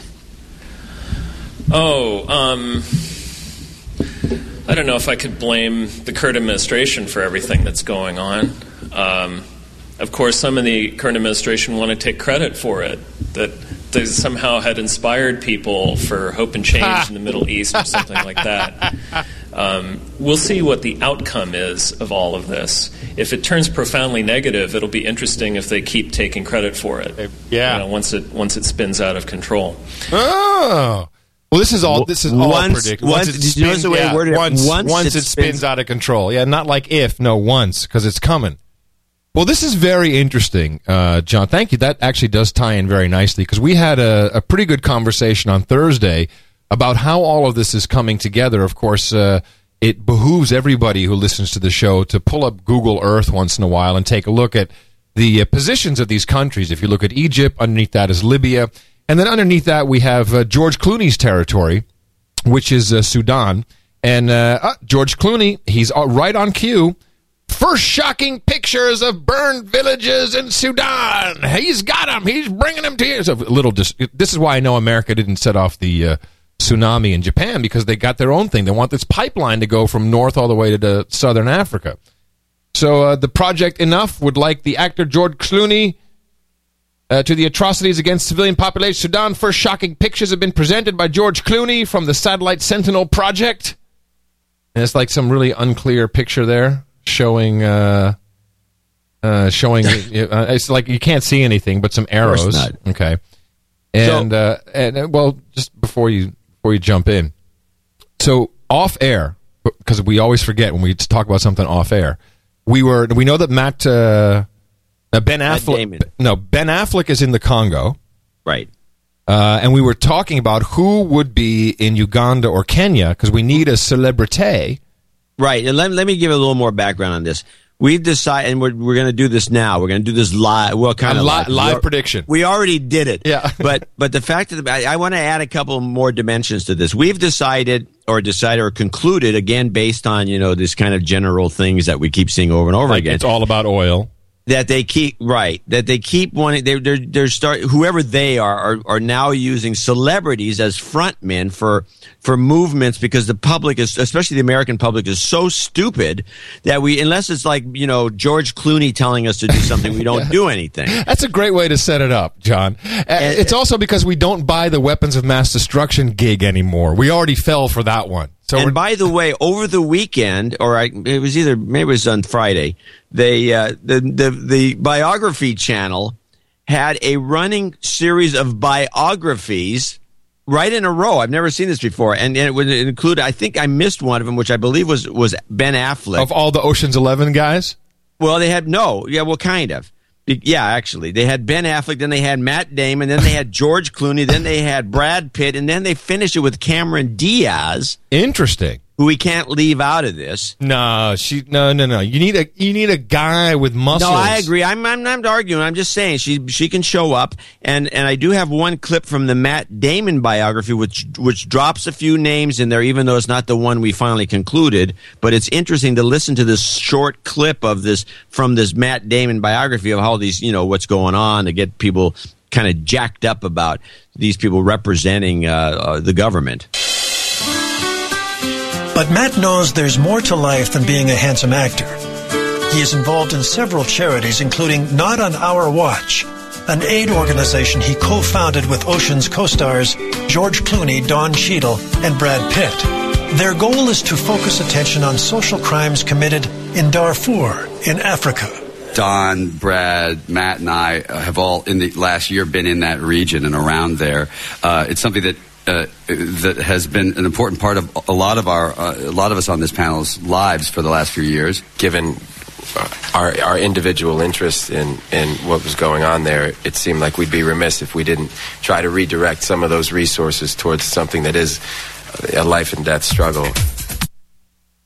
Anyway, so so uh, after the show uh, on Thursday, after we brought this up again, I remember uh, the- uh, Newsweek magazine, uh, George Clooney's literally in there. It's like you know the new celebrity ambassadors because people don't buy it anymore from a ugly people. We don't buy anything from ugly people, and the only like good looking people we got, you know, like it was Obama. He's too busy doing other stuff. He can't be everywhere, even though there's two of them. So, uh, so we need some of these celebrities, and we need the right kind of guy who's set up that way. And we went through a whole list. We're like Harrison Ford. No, he's shot. You know, he already they tried him and he's, his wad. he's dumb. Doesn't work. Doesn't work. Uh, Bono, no way. Bono's like has no credibility. burnt out. Yeah, people don't like him anymore. And then I hit upon it because we we need someone who has uh, you know the the the Africa connection, particularly the southern region. And it's so obvious. It's Leonardo DiCaprio. It's so obvious. Yeah, he has to be he has to be brought into the club. Now, I don't see that he's uh, has he worked with these guys because they, they seem Well, to he be he was he was yes he well he's he's in the kind of that group. You know, he's he's elevated. He gets on we stage. also we, we have to say we also eliminated people. We should mention them. We eliminated Johnny Depp. yeah, too uh, too too stinky. Well, he's just you know he's a, he's, He's a- not. He doesn't. count- You can't count on the guy. no, he won't do it. We thought about Robert Downey Jr., but Too much, too much in you know, too, too much baggage, luggage, too much baggage, too much baggage, right? Yeah, too luggage, too, many- too much in the backpack. Yeah, and we've thought of we've tried some other people and we eliminated them. And the guy who really comes to the fore is uh, DiCaprio. yeah, and, and, he uh, also was hanging out with Putin not too long ago. And he was right. How do you get? How do you have a? How does a guy who's an actor get a meeting with Putin? yeah, well, this is this, it's like Clooney. Clooney's hanging out with the president, and uh, oh, speaking of such, uh, very very interesting. Uh, you know, uh, I watch WWW every single week. You know what that stands for, don't you? No, what? The West Wing Week. Oh yes, the right. continuing soap opera brought to you by the White House blog people. And uh, so, who's our president hanging out with? He's hanging out with Melinda Gates. she's on the plane. You know, they're traveling around. Oh yeah, Bill did a, a speech recently, which I have the entire thing recorded, uh-huh. and he says in there that he was jealous because Melinda got the uh, a, a ride on Air Force One before he did. Right. Well, you know what? It's because he didn't show up at that Silicon Valley meeting. And the president's like, oh, yeah? Oh, yeah, you nerd? I'm just going to take your wife. Watch this. I'll take her for a ride. He I got a sweet ride. I got a sweet ride. So, um, um, the, um, the elitist, horrible Gillard from Gitmo Nation Down Under. Yes, I I re- actually had a couple of clips. I decided there was talk about boring. Well, she, well, so the th- everyone's up in. Oh, well, first of all, she's just a frightening woman. Uh, so everyone's up in arms because she literally said in uh, in her uh, campaigning uh, speeches and debates, uh, "No carbon taxes." And now she and I, I have the clip if you want it. It's not that interesting. She says there will be no carbon tax, and now she's saying, "Hey, let's price carbon," and everyone's freaking out. Like you said, no, and then she actually has the audacity to say, "Well, if you if you didn't understand that I meant we would have carbon taxes, then you just you don't you, there's something wrong with your ears." I mean, this is literally it's so blatant, so That incredibly blatant. is yeah, frightening. ho- frightening. right. Yeah. So she comes to visit the president to talk about, yeah, no It's doubt. we're- you know, I'm expecting a forked tongue to come out of her. mouth. she's total repti- reptilian. So she comes to the White House, and they go on the road. And uh, it, there's so many things going on in this clip. Uh, the title of the episode is 15 Second Law Class. Like, these guys are so nuts. And uh, so they're going to visit a couple of schools. And uh, the first thing Oh, that hap- right. The first She thing that happens is. By the way, I, she mentioned this. I don't know. Did you watch her give her joint s- yes, speech? Yes, of course I did. Of course. Oh. yeah. Okay. Yeah. and say, Is she speaking English? Prime Minister Gillard quizzed the kids on their knowledge of Australian geography, and the kids tested both leaders' knowledge of American history. How many of these presidents can you name around the So okay, so they're in the classroom and they they have all the presidents on the wall, and uh, the kid says, "How many of the presidents can you pick out?" Because of course this is what the kids get taught in school. You know, just, oh that's uh, you know these are our leaders, and here's who this was, who's who this was, and what do you think our brilliant president comes up with?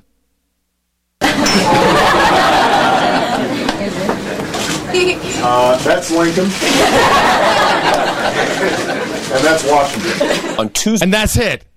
He does Lincoln and Washington. Really? The only two anyone. It's the only two. I could that's do on- all of them. I'm sure you could. It's the only two that are on the test to become a citizen is Lincoln, and it's like ha ha ha, like ha ha ha. Yeah, I know. That's a good one. Yeah, O'Reilly should t- should steal that from me. But then, but then they go. Now this is very interesting. So, what was our president supposedly uh, as an academic? He was a professor of, of constitutional law. Exactly.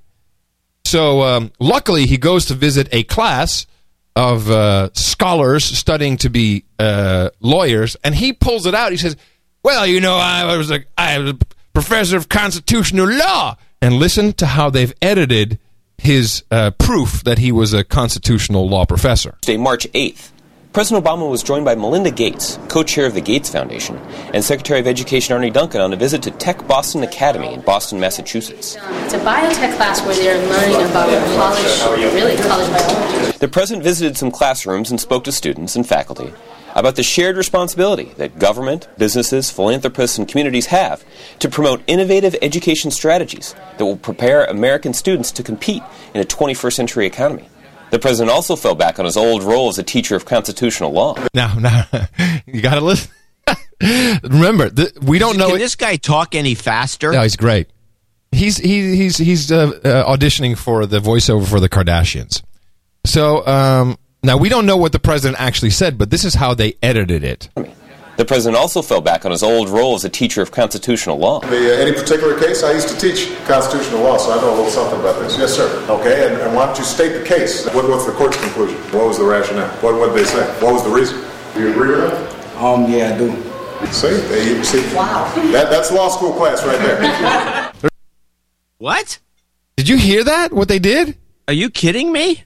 What what did the You court didn't say? edit that? No, this is how it's edited in the show, in his little show. It's terrible. So, was, what was the case? What did the court say? That's good. You got it. Listen again. What what did they say? What was the reason? Do you agree with that? Um, yeah, I do. See, There you see, wow. That, that's law school class right there. Wow.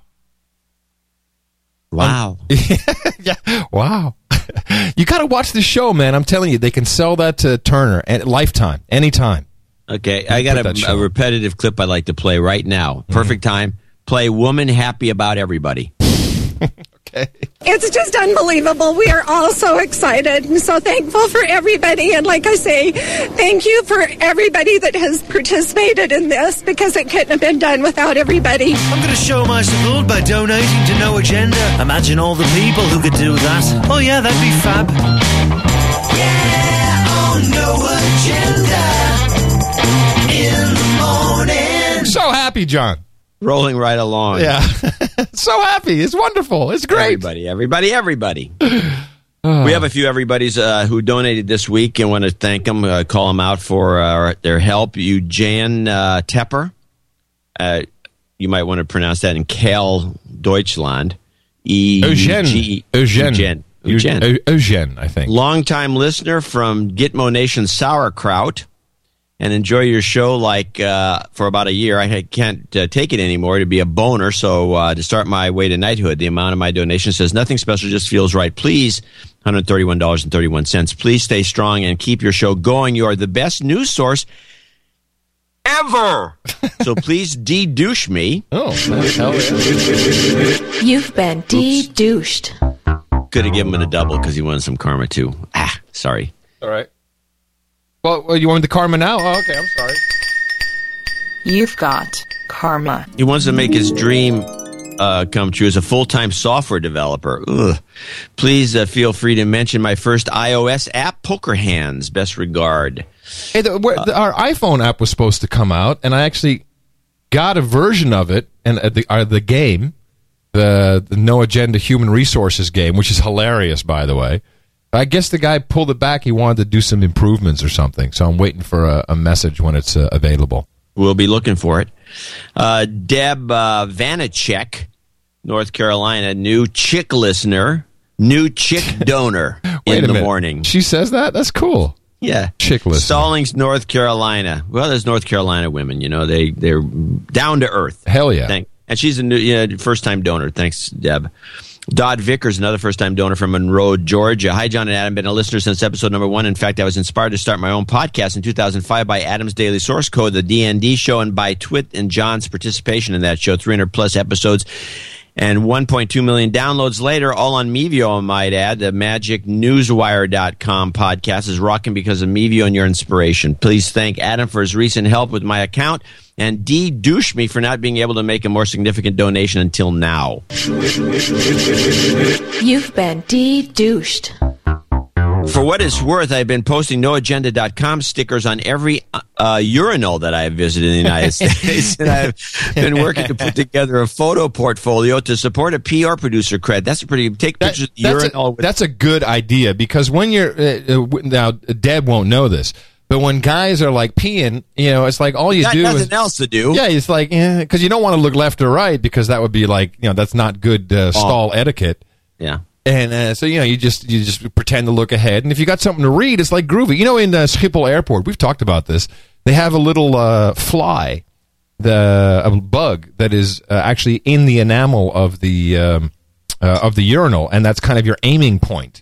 And if you aim at the fly, then it doesn't splatter, and it's uh, you know it's like the it's like the it's the apex, it's the sweet spot.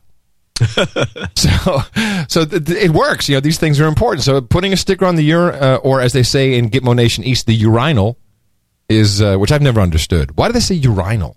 Uh, you're asking me? Yeah, uh, yeah, yeah. Hey, why do they say urinal? Anyway, Deb and Dodd both gave $111.11. Uh, Andrew Wright, uh, Totnes, Devon, uh, UK. Hi, guys. Karma me up. I want to create a breakthrough for our business, dailysparkle.co.uk. All right, I'm karma you up, buddy. Here comes. You've got karma.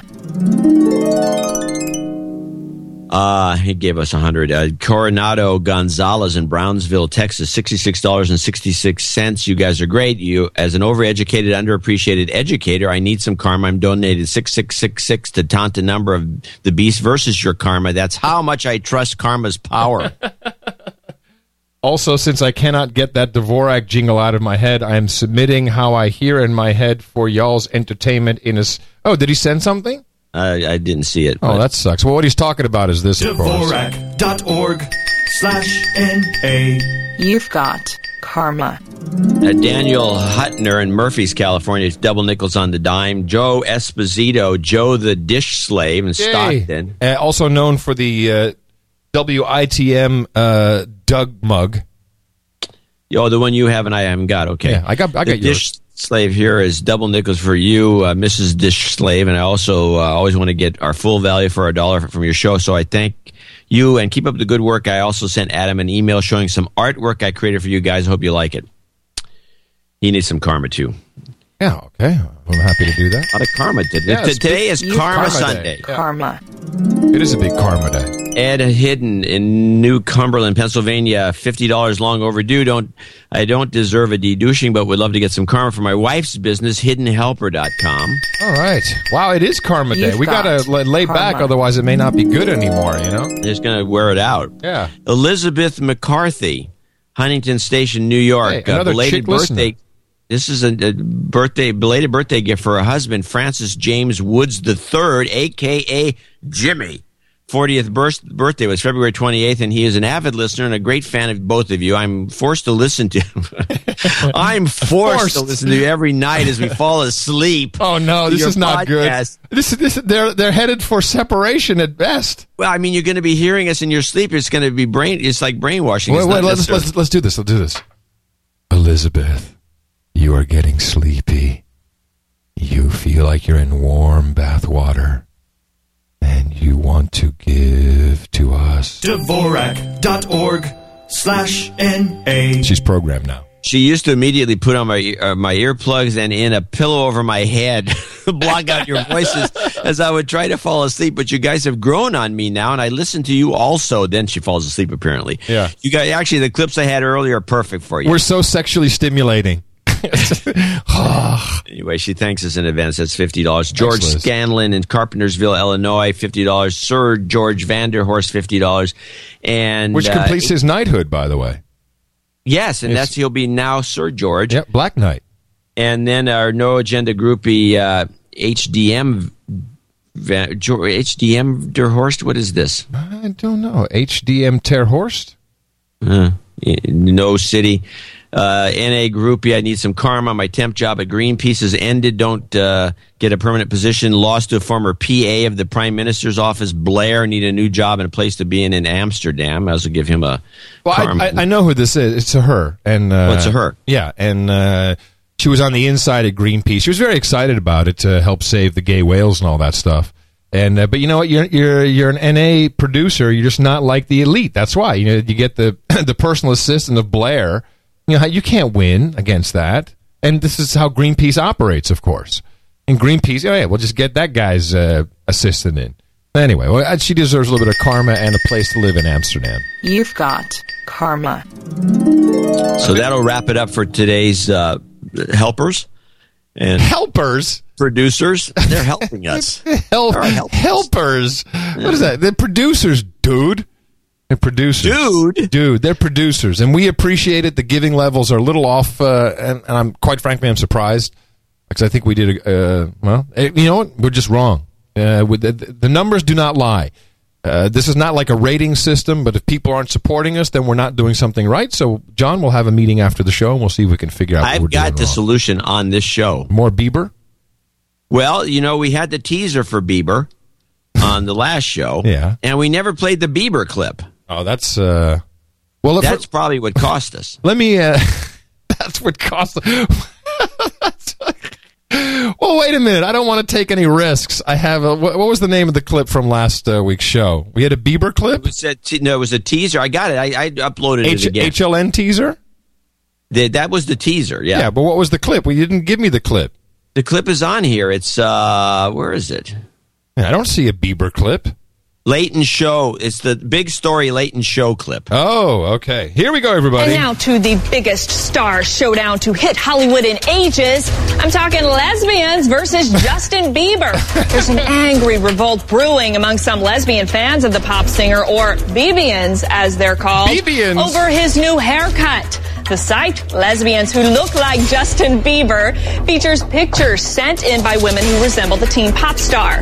Now, the site's creator says there is big, big big backlash today against Bieber's new look. Danielle Owens Reed is the founder of Lesbians Who Look Like Justin Bieber. She joins me from Boston for a showbiz newsmaker interview. Am I talking to Danielle or am I talking to Justin Bieber?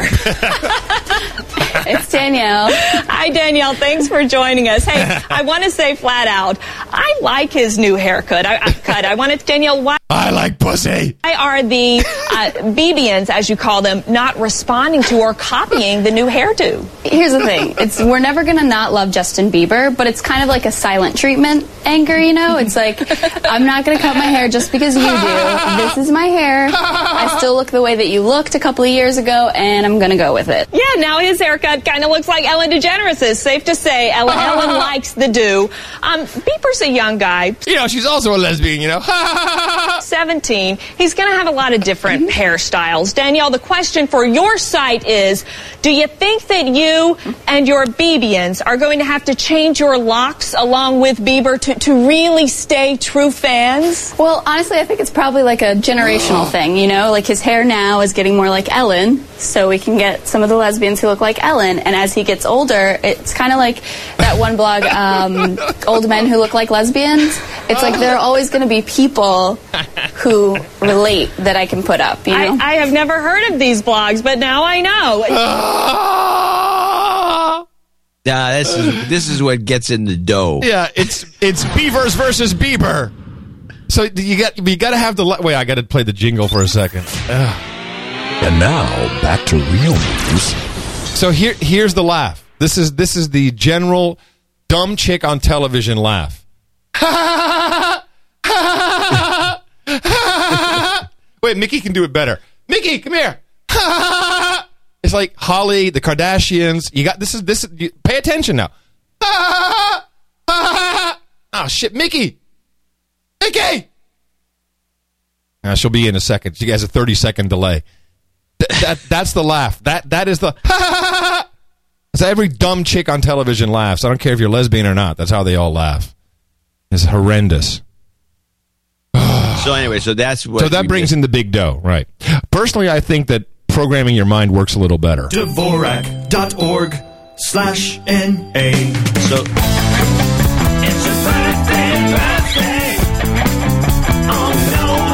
Come here, come here, do it, do it, do it. You, you can do it really well. Do it. Yeah, that's good.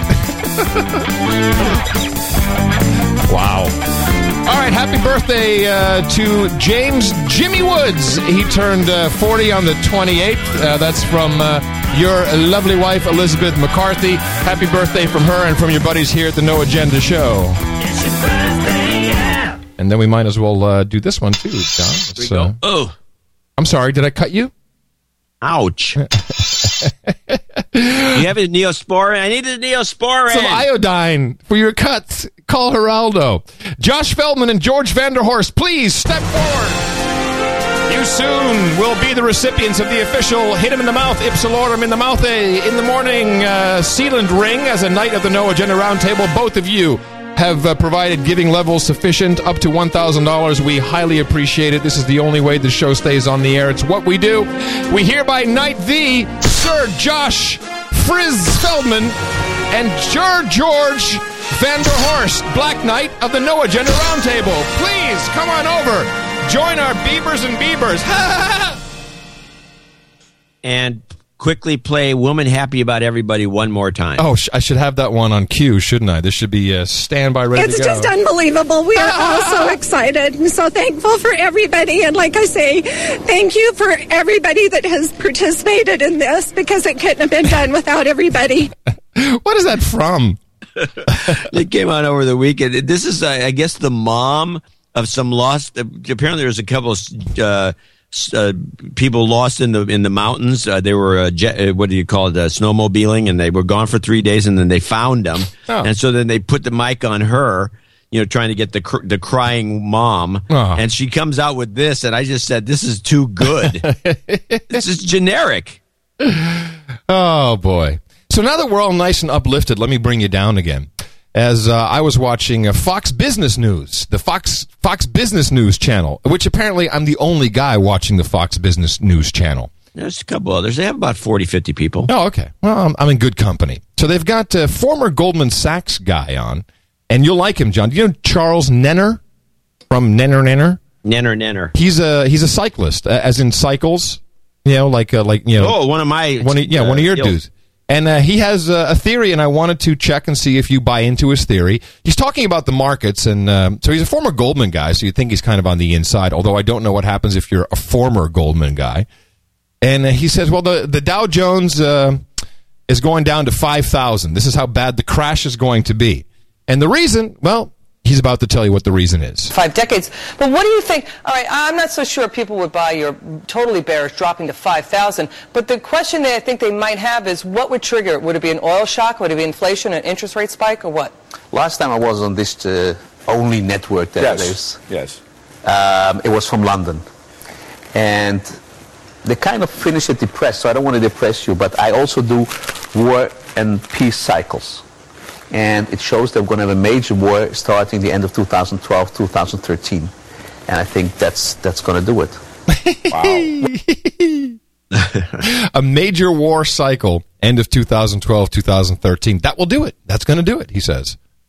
Well, I, I when you follow cycles, you follow all the cycles, and my war cycle actually is 2020, and that's when you have the major war. I mean, you might have some skirmishes, but I'm not seeing that. Okay, well then, then we're safe. I do believe he's right about the Dow going to 5,000, but Really? I- Well, there's I something we can invest in. That would be in 2013. We can invest in that. What do we buy? ETFs or No, something s- like that? You can buy some ETF shorts. I mean, they have ETFs that are basically shorts, and there's double ETF and triples. There's no triple. I, I don't like the triples; they're a little risky.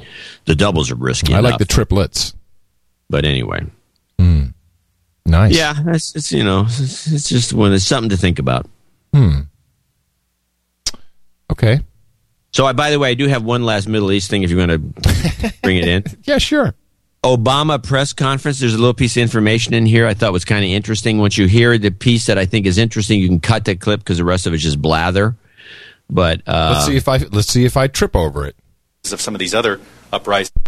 There's Oh. been a, a careful consideration not to take sides, let the Libyan, let the people in those countries make this decision. But in this case, it does seem we have taken sides. Yeah. So what, what's the uh, what's the red line? Well, first of all, let's take a look at what we've already done.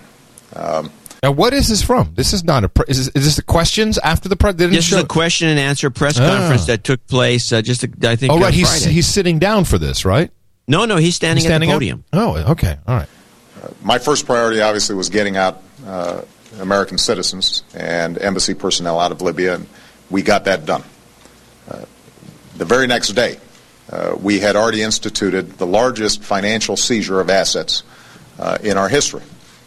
And whoa, that, that's it. The- You got it. wow, Nailed it. wow, the largest in what I said. history. In What? history, what? So it's true then, the seventy billion or whatever, the largest. Wow, Play it again. It's just like I, when as soon as he said this, it's like I'm surprised it didn't get a gasp Wow. from the audience. Wow. some of these other uprisings, there's been a, a careful consideration not to take sides, let the Libyan, let the people in those countries make this decision. But in this case, Sorry, it I does seem we have rewound a taken little too sides. far. So what, what's the uh, what's the red line? Well, first of all, let's take a look at what we've already done. Um, uh, my first priority, obviously, was getting out uh, American citizens and embassy personnel out of Libya, and we got that done.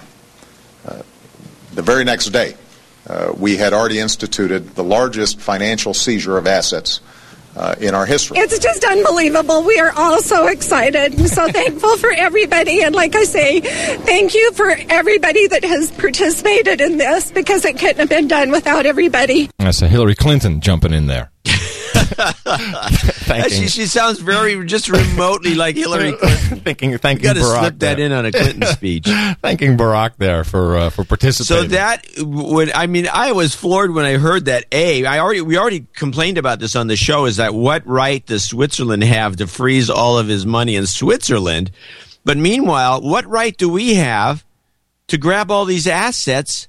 What did it, did they declare war on the United States? I mean, what exactly? What what prompts this? Well, you recall Can they do this at any time they want? Well, it was a it was a presidential uh, executive order, was it not? Well, I would assume so. Uh, I think it was either. But can you just do the? Can the president is such a dictator now that he can just like all of a dude, sudden? "Oh, I don't like this dude, guy. the president, the money." president can take you, American citizen, and kill you if he calls you a terrorist. So what are you talking about? Yeah, I think he can take your money too. Uh, this, they're like, hey, you're a terrorist. I can kill you. So they took the biggest amount from anybody ever. Under what? And, and what was the rationale for that? Uh, it's cool to have someone else's money. Yeah, well, that's it. You got it. Nailed right? it. I mean, how, how hard can it be? I'm still reading the uh, periodic review of individuals detained at Guantanamo Bay Naval Station, pursuant. It's still there, idiots. Pursuant. Pursuant. No, pursuant. Pursuant. Well, let me just see. It was. Um, I'm looking at it now. It was. Uh, when was this? It was. Uh, was it February when the, when he did this? I don't know. I can't remember. Well, hold on. I'm, so. I'm looking at the page. It's worth it. Executive. Yeah, it's an executive order. Libya. Here we go. February 25th, 2011. So executive order is. Uh, that's not like a memorandum. That's not like a memo. That's like the the whole deal. Uh, I find Colonel Muammar Gaddafi with a Q. His government and close associates have taken extreme measures against the people of Libya, including by using weapons of war, mercenaries, and wanton violence. Wanton. What's wanton violence? What? Wan- wanton. Wanton. Oh, wanton. That's I thought it was like a, a dish. Yeah, it sounds like a soup. What's wanton? Wanton. You know, just out of control, crazy. okay. Against unarmed civilians. I further find that there's a serious risk that Libya's state assets will be misappropriated by Gaddafi, members of his government, members of his family, or close associates if those assets are not protected. The foregoing cir- pro- protected. love it. I'm This is good. This is good. this. This is you can't make this. You cannot make this stuff up. By the way, protecting. the foregoing circumstances, the prolonged attacks, and the increased numbers of Libyans seeking refuge in other countries, which is not true. It's not Libyans. It's like people who were there slaves and they're running away, have caused a deterioration in the security of Libya and poses a serious risk to its stability, thereby constituting an unusual and extraordinary threat to the national security and foreign policy of the United States. And I hereby declare a national emergency to deal with that threat. Hmm. Interesting, huh? I didn't know that. It's a national emergency. How, I didn't hear that on CNN. Did you? I didn't hear that Huh. anywhere. All property and interests in uh, in property, all, yeah, all property and interests in property that are in the United States that hereafter come within the United States, or that are or hereafter come within possession or control of any United States person, including any overseas branch of the following persons are blocked and may not be transferred, paid, exported, withdrawn, and otherwise dealt in. Holy crap. So like So how come there wasn't a front page headline in the New York Times saying national emergency declared? Yeah, all your base belong to us is what this is. Uh, and then it go. Then there's a whole bunch of stuff about basically we're taking it all. But this would also mean that uh, any bank, the assets are frozen. I wonder what happened. You know, I wonder how they how they do that technically. You know, how they actually do it. Do they just like send a note, or do they? I you don't know. Block it in the computer, or how does that work? All right, we should find out. We must have a. We have a couple of Goldman guys that, that listen to the show. Well, the Secretary of the Treasury, in consultation with Secretary of State, great, Hillary and Timmy, is hereby authorized to determine that circumstances no longer warrant the blocking of the property interest in person below. Listen to the annex to order, take necessary action to give. So basically, it's uh, Timmy and Hillary who are in charge of it. So they get to take the money and they get to, to shell, shell it out to whoever they think it's appropriate to. Unbelievable. Yeah, nobody picks up on this. Hey, it's a national national emergency. It's in a national emergency. Yeah. Nobody mentions. It's a national emergency. Threat, terror, Libya, wanton. this is the word of the day. Wanton violence in Libya. Have you ever heard anyone use that word, wanton? Yeah. Really? Yeah. Yeah. Well, I've never heard it. Wanton. Well, you, you heard it now. Yeah. You heard it here first. Wanton is the word of the day in Libya. Eh. So you know why everything's blue on Facebook? Is this going to be a bad? Colorblind. Oh, really? He only really sees blue. I'll give you a little hot pocket action for that. It's true. It's a fact. He's colorblind. Yeah. Hmm. Uh, let me see. Uh, uh, I've had. I did have a couple other things here that I should. Well, we should probably uh, talk about the uh, the uh, naked body scanners going back for testing. Oh, yeah. yeah. This is good. This is a good one. We got probably more emails on this than anything. Yeah, it is the most emailed of the day. Why don't you uh, run it down for us? Well, apparently, what's happened? Somebody deter- looked at the reports that this TSA has been filing about because they have to check these X-ray machines, which kind of surprises me that they're doing anything. And there's some people did the calculation. They the calculations on the amount of radiation is off. It's wrong. It's a thousand. They- it's like a thousand times what they it's say. It's way right? off, Yeah. and they and they. It's like the math is bad. The reports are sketchy. The whole thing's a mess. And so somebody, I forgot who who it was, that said, "Look, hey, you guys got to get these reports in order." And so the TS says, "Oh, it's just a it was just a bookkeeping error. Everything's fine." yeah, it's, like a. They literally said that, didn't they? Bookkeeping error. Uh, yeah, yeah. So Sorry. they're going to go back and test them again. These things are out of control. They're probably irradiating the TSA people. Well, that's why. That's why they're not using them. I mean, this is this is totally Don't Look over here. Nothing to see here. Ooh, look at that. just a rounding error. That's Yeah. probably why they're not using them because I, They know, time I, yeah. I've flown quite a bit recently, and I, every time I go to the airport, I'm always going through the uh, magnetometer, and the the, thing, the other thing they're sitting there. Uh, they maybe run somebody through it once in a while, but it's rare. I don't know. Um. Yeah. Uh, also, the uh, TSA is about to unionize. Did you know that? It's about time. Yeah. Although I don't think they'll have collective bargaining rights. No, not the federal guys won't allow that, but at least they'll be able to wear the uh, radiation tags and realize that they've been killing themselves on this job. It was ten times. It wasn't. A, it wasn't a thousand times. Ten times, something like that. Well, that. ten times seems like a lot. Yeah. When they where you know the, when you have reports like we re- we had on the show where we clip people saying, "Well, it's like using a cell phone."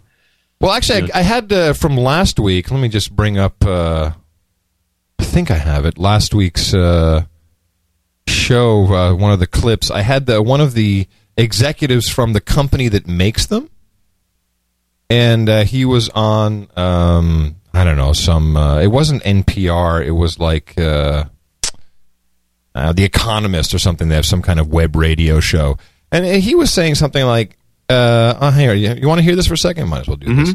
Andreas Kotowski. I'll have to fast forward a little bit through the uh, through the opening intro uh, on the Economist. So he's talking about how safe these things are.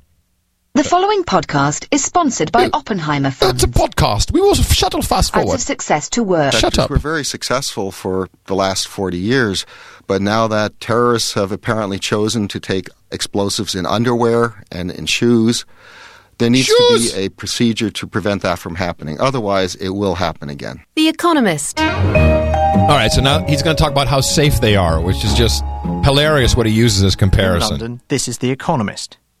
Should you be worried about the new full body scanners, also known as nude scanners, Nude. that are currently appearing in airports around the world? Do they increase security but at the cost of privacy? Is airport scanning just a charade to or is it wanton? reassure passengers? And what will the checkpoint of the future look like? To find out more, we spoke to Andreas Kotowski, Chief Technology Officer of Rapiscan, one of the world's largest manufacturers of scanning equipment. We started by asking him to tell us what kinds of machines the company makes. Rapiscan Systems is one of the biggest scanner manufacturers in the world, and we are effectively exclusively dedicated to checkpoint security screening. Okay, now the kind of scanner that's in the news a lot at the moment are the so-called nude scanners. These are the full body scanners that are appearing at some airports, particularly in the United States, and I believe 500 of them have been ordered from Rapiscan, of which about half have already been deployed. Is that right? Yes, I think that's right. And you're not operating them, obviously, but does this idea that they're called nude scanners, does that bother you? Well, I think the name bothers me, and, I, and the idea is not Yeah, it's not our brand, dude. We don't want to be known as nude. It's not our brand. Gingerbread, maybe, but not nude. To produce nude pictures, the aim is to image threats and weapons. Ah, image threats. And that's what their purpose is. The two main objections that have been raised against them are the privacy objection and the safety objection. Perhaps we should start with the privacy one. Do you have a sort of policy, a best practices that go with using your scanner, or do you leave that up to the security agency or the airport? Well, typically, since we deal with government agencies, they determine how the scanners are used. But in most cases, there are numerous privacy features of the machine. One is the fact that these are X ray images, and if you saw an X ray image, you could not identify that person in a room later unless they were the smallest person. If they the had tallest. huge breasts. yeah. He says the, the largest or the smallest. He just needs a breast or wang. person in the room. The second thing is most airports have strict uh, operational safeguards, and typically the image uh, reviewers are in a separate room. They cannot see the passengers. They cannot record the images, and typically Yeah, they're not bull. Yeah, no, we well we know that's a lie. allowed to have cell phones or other cameras that they could take images with them. Moving on to the safety question. So your nude scanner, if you'll forgive the expression, is I do like this guy. Your This your guy nude, just keeps your harping on nude a scanner. backscatter X-ray. There's another sort, isn't there, that uses millimeter wave radiation, and some people think that sort is safer because X-rays are ionizing radiation and so on. What's your position on the safety of these scanners? We think these scanners are demonstrated to We think, by the way, not Yeah, they are. think. We think. We think is what he said. yeah, we think. Ionizing radiation has been with every living being since the dawn of time. As a matter of fact, we ourselves are radioactive. So if Oh. you sl- He, he, Check myself in, buddy. here comes the don't cuddle up to someone's butt uh, concept. sleep in the same bed as another human being, you actually increase your X-ray exposure. Bullshit. Wait, there's more. It gets better. about as much every day as a secure scan. You have a chart on your website that shows these various levels of radiation exposure, and one of the bars on the chart has a banana next to it. What's going on there? A banana. Hello, John. A banana. How much radiation is in a banana? John. oh, I don't know. Probably, probably just Not a, much. Not more. I think eating a banana is probably more radioactive than one of our scanners. What do you think, John? I, I think this wanton man should tell us. Well, bananas are fairly radioactive as far as food goes because they oh, can Brother. Thing's glowing in the dark. What's wrong with my banana? contain potassium. All potassium has some radioactive components in it. So you need potassium to live, but it does have ionizing radiation associated with it. So one banana is roughly equivalent to one of these scans. It's, uh, well, a quarter of a banana is roughly equivalent to one of these oh scans. right.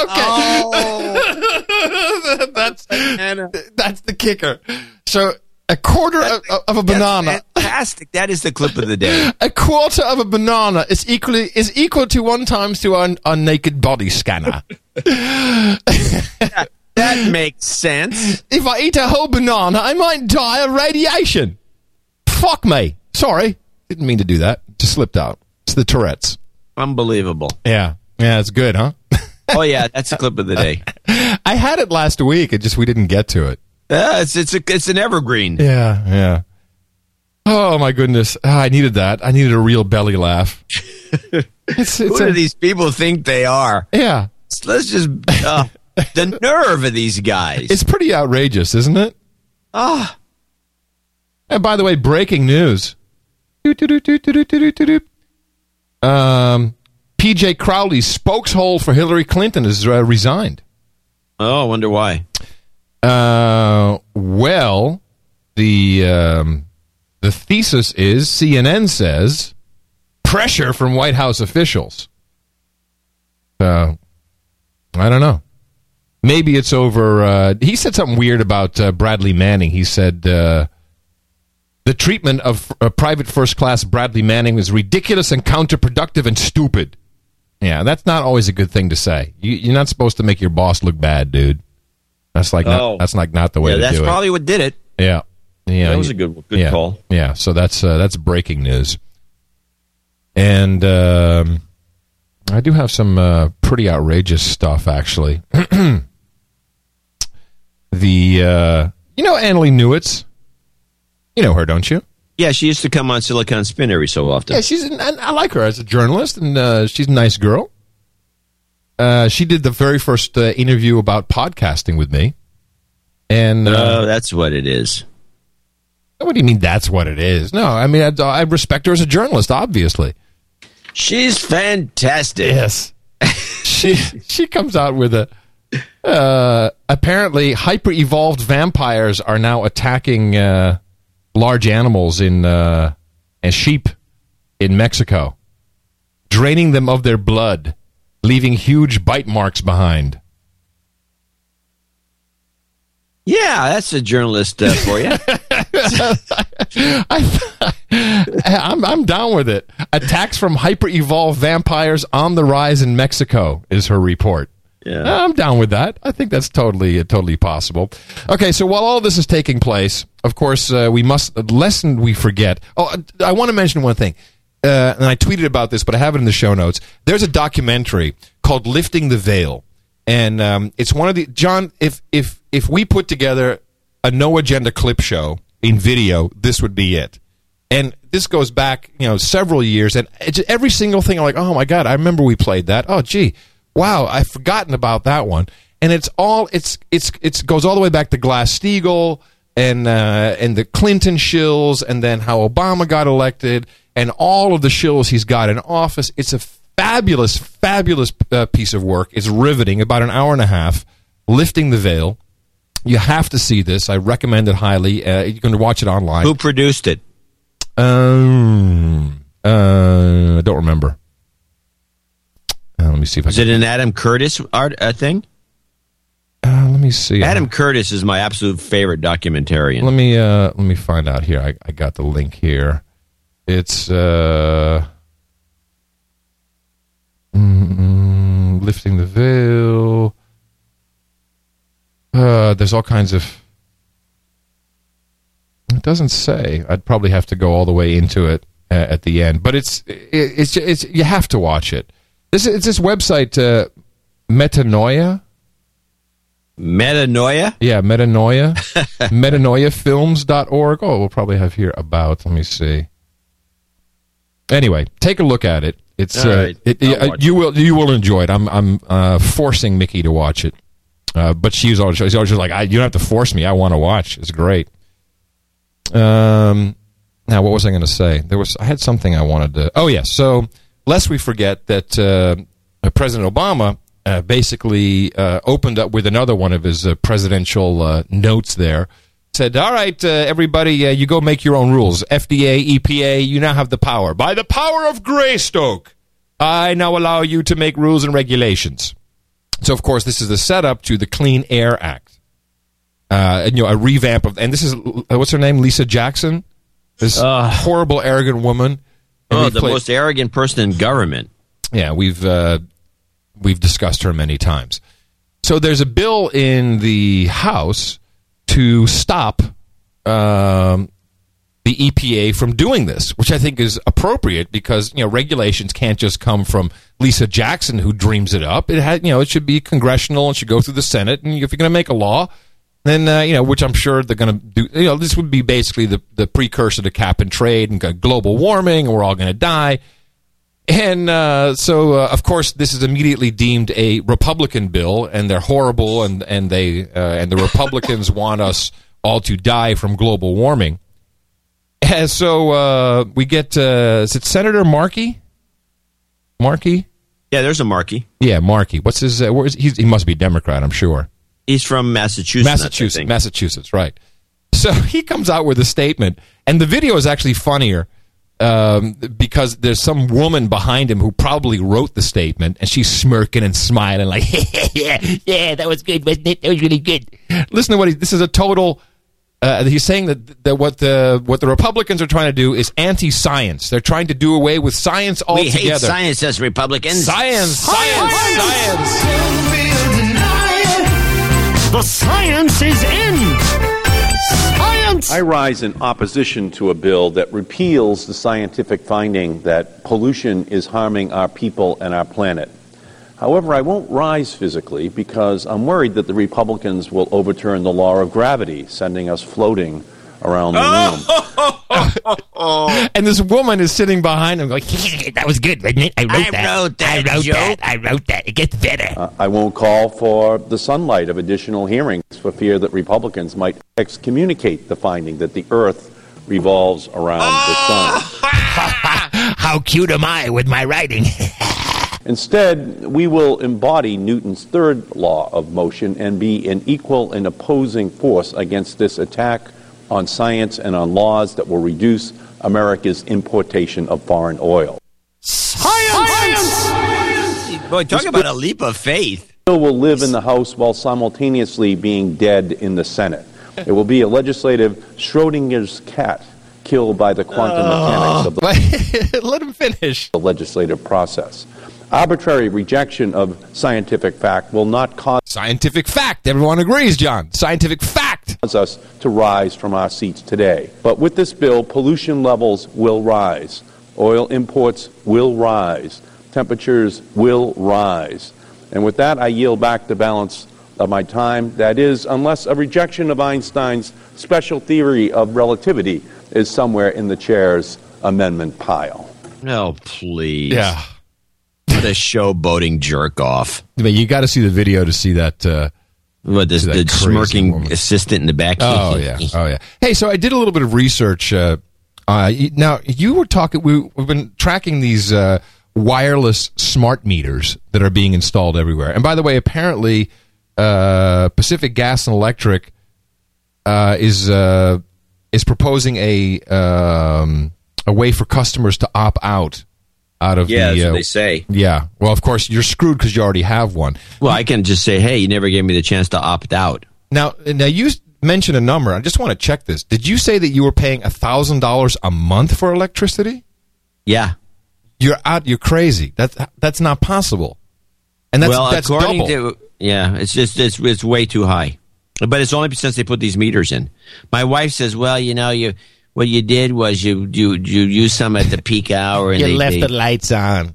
basically, yeah, you left Yeah, the lights on. so on. I could read.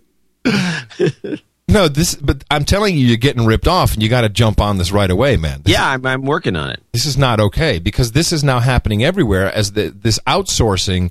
So now they've essentially put a a, a, third It's party. that's going on with the parking meters in San Francisco now. Yeah, but but this is electricity, man. This is not okay. I mean, I checked because I, I I was No, I'm just saying the outsourcing is this. This is going on with everything. These governments they pay themselves big salaries, and then they they they figure that well, hell, we can get all this tax money. Let's just job out all this. We don't even, you know, we're not even going to collect them. We'd let somebody else do all the work. We'll just take the profits. And that's the problem is that the collection is also done by these companies with their wireless smart meters. And we always knew that this was going to be some kind of control thing with the smart grid, but I had no idea.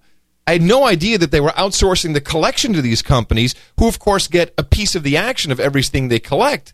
yeah, so they want to collect more. But I checked it. So um, our electricity is three hundred dollars a month, and uh, and I have the studio on all the time. Um, on warm days, we have uh, we do have air conditioning, uh, which I do keep in check because you leave that thing on, you know, you, you can just hear the meter whirring away in the corner.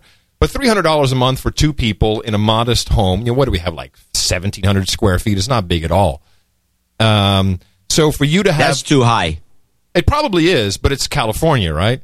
So then you you had 500 and now it's just gone to a 1000. Dude, you're being ripped off. There's something very Hello? wrong. Yeah, but Why are you telling me what I already know? Now let me tell you what else I discovered. So I was wrong about the water because I this was freaking me out. I'm like I, I you know, I thought we were paying uh a much more for water. So I looked at the because we get a, a a bill for every 2 months.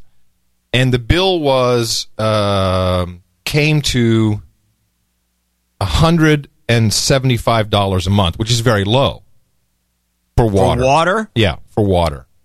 I I mean, maybe it- down there. Up here, we got water all over the place. It shouldn't be that high. But check this out.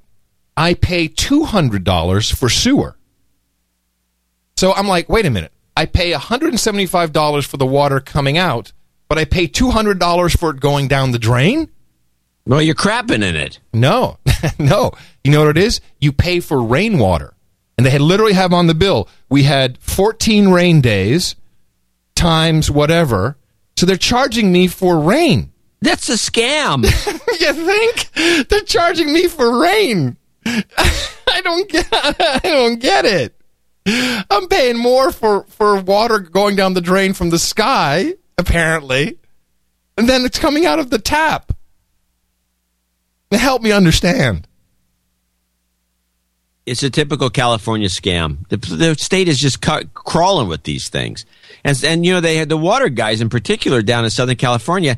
There was a big, uh, kind of a scandal. They were making hundreds and hundreds of thousands of dollars a year. They just, you know, the public works guys just sitting in their desk. A couple of them, I think one of them was making 400 grand or something like that. And then they Yeah. went on full retirement, like, you know, after 20 years. Yeah, yoo-hoo. Full salary. Yeah, hoo You wonder why the state's broke. Rocking and rolling, everybody. We're just having You know, a good old I time. would give them credit for being sharp operators. Yeah. It doesn't do me any good. All right, well, stay on top of that. I want to know what happens because I'm, Yeah, I'm we're, we're, we're working on it. I'm concerned. So I do have one final thing to talk about. Oh, good. Uh, we have some time. So this woman came on C-SPAN uh, during uh, the book thing, and she's name is Kay Hymowitz, and she did a book called "Manning Up: How the Rise of Women Has Turned Men into Boys." Yeah, pussies. and uh, she uh, has a bunch of interesting. She she made an interesting point. She talked about, for example, uh, the uh, show uh, uh, Seinfeld with you know the, the the characters that are on Seinfeld, and remember the show like George, Elaine, Kramer, Jerry, and the and and then you have the friend show Rachel Ross. These are people that she calls pre-adults. They didn't really exist before. You never had shows like this in the past. Because and Big Bang Theory is probably the best example of this, even though she didn't mention it Right. about these, you know, these men who refuse to, you know, they're they're men boys. They refuse to uh, be. The average age of a married guy in 1970 was 21. Now it's going pushing into the 30s. You have uh, kind of immature older males that are in their uh, early 30s. Yeah, we're pussies. Yeah, well, we'll play the clip. I have a clip here on uh, that she makes a few commentaries, and then it, it's kind of interesting to discuss. It's called "End of the Male," and uh, you just have to do is look around. And you can see this happening. And what I, I concluded that guys, generally speaking, will just you know fall back into uh, doing nothing if given the opportunity. I think that's a big part of this. Clear and important social role. Today, provider husbands and fathers are optional. With reproductive technology, if women so choose, they can simply buy sperm and forget about the man who delivered it. Yeah. Which is, I think, is a very good thing. Yeah. My God. Meanwhile, young men have seen fathers and uncles discarded by wives, cast out of their home, and separated from their children. No wonder they look around the, ch- uh, the culture, shrug, and do their own thing. And here's my final uh, reason for the uh, appearance of the child man. We've seen a general cultural ad- uh, ambivalence, and that's at best, about men. By the 1990s, the entire culture, as we just saw, became a you go girl cheering section. it would be nice to say that Americans love both their boys and girls equally, but there was reason for men to suspect otherwise. You may notice, uh, some of you may have heard this expression girls rule, boys drool. Uh, this was a very popular uh, little phrase that went on on girls' backpacks and lunchboxes and uh, so on and so forth. The other one says, Not all men are annoying, some are dead. Not even funny. Um, so, advertisers and screenwriters at the same time were giving us a long line of low IQ television dads. We had Homer Simpson and Ray Romano, Tim Allen. And the drumbeat from uh, the popular culture said men are dumb, they're unfeeling, they're incompetent, and women don't really need them. At the same time, the qualities of character that men had needed to be uh, uh, needed to play their traditional role, fortitude, courage, confidence, fidelity, were becoming obsolete and even a little embarrassing. Feminists have a new term out that's gained some traction. It's, the term is mansplaining. Uh, it's a combination of man and explaining. And according to the Urban Dictionary, a popular source of trendy terms, mansplain is what men do in order to, quote, dominate the conversation and to make statements that are not based on facts, assuming that people will believe and agree with him because he is a male. So uh, that, you know, and once again, this attack on the idea of the authoritative uh, male. And some men decided they better cool down the masculine personality. They adopted youthful playfulness and hesitancy. You know, that, that is a fascinating clip. Uh, this, first of all, she needs to get laid really hard. That's for sure. Um, so I think there's a couple things going on here. You still with me, John? Yeah. So first of all, uh, I believe that if you think about the whole concept of the elites wanting only 500 million people, you know, there's a couple of ways to kill, kill us pretty quickly, like wars and tsunamis and stuff like that. But over time, it's much better to just to stop us from having children. And I've been noticing a couple of things. So first of all, uh, I think it's now pretty well documented that BPA or uh, bisphen- bisphenol A which is in plastic bottles, um, injects, uh, you know, contains estrogen. So we, the men literally are becoming more effeminate because of all kinds of chemicals that are uh, in our environment, and, and, and, there's some some scientific evidence of that. I don't want to say proof well, and don't fact. forget soybean oil, which is promoted as healthy and organic, is an estrogen uh, analog. Right. So, and you know, and and look what's happening. I mean, I'm almost 47, and uh, I should be a manly man. I'm a bicurious male. Um, perfect example. Perfect example. Now, add to that. I don't. Have you seen these commercials? I've I've clipped it many times, but it doesn't work. You can't do it in audio. And it's these commercials where you see um, the woman has a kid, and uh, and it's like, do you really want another child? Do you really? Th-? And you know, the kid's like ruining the house. You know, like making a mess in the kitchen. You know, drawing on the walls. right. You've seen these, right? Do. But then there's another one. There's another one where uh, the woman is walking uh, through like uh, a department store and she's looking at baby carriages, so she doesn't have any kids. And uh, this is the one that not only keeps you from getting pregnant, but you don't even have to have any periods anymore. Yeah, yeah. Right. You only Yeah, have it. that- You only have it four times uh, a year. Yeah. Of course, you may have go through that rigmarole. periodic s- spotting and that's got to be good for blood you. spouting out of you from time to time. uh, but I think it is an overall eugenicist push from a different direction because it has to come from multiple directions just to stop us from having kids. And it's you know it's a great way to do it is just make make the men more more effeminate, which I think is true. And and of course in popular culture, just like we've got uh, you know the federales now being the uh, the winners and all the cop shows. No longer the local guys are dumb, and now the FBI and the CIA are the smart guys, which is completely 180 degrees from what it used to be. You know, now we have all these shows where men are uh, are doofuses and children. Yeah, and uh, two and a half men. uh, the- yeah, uh, which is a Sheen. Charlie Sheen is kind of epitomizes this character, and he's Yeah. very entertaining. But the the the, the show, uh, uh, what was the name of it? The uh, Big Bang Theory. Yeah, I think is the app, which is the top show, the top comedy on right now. Yeah. is the worst worst case scenario example. You got to have all effeminate men that are total wimps, and there's a cute blonde next door that you know is no one no one like- ever has sex with because they're too yeah, because she's too wimpy. because they can't have sex with anybody apparently, Right. and then they're, they're led by the Right. the most wonkish weirdo who happens to be you know who's an actor who plays this very effeminate character, and he's hilarious. All the best lines are written for him, and uh, it's just a it's a very negative uh, uh, sitcom in terms of culture. Very negative. Well, you know what's good about this, John? That's all the more chicks left for us, my friend. That's the good news about it. Yeah. He's like, yeah. there, are, there, there's one outside now knocking at the door. Just send us your sperm. Send cash, uh, blankets. Just send us your sperm.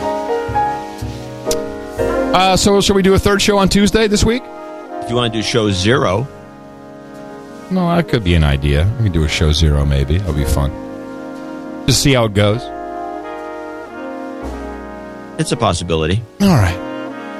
All right, coming to you from uh, Gitmo Nation West here in the People's Republic of Southern California. I am the effeminate bicurious male known as Adam Curry. And I want to remind people that we will have our $300 for show 300. We have three, show 300 coming up. We'd love to get everybody involved with that so we can uh, make it through the rest of the year. Uh, and from Northern Silicon Valley, I'm signing off as White Dog. I'm John C. Dvorak. We'll talk to you again on Thursday, uh, right here on your favorite program, the best news show in the world. We call it No Agenda.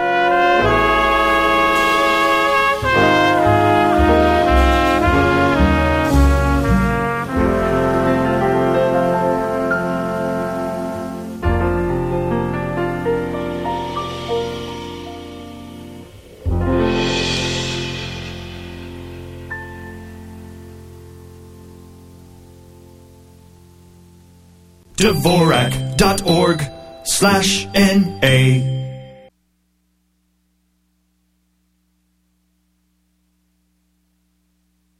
It's just unbelievable. We are all so excited and so thankful for everybody. And like I say, thank you for everybody that has participated in this because it couldn't have been done without everybody.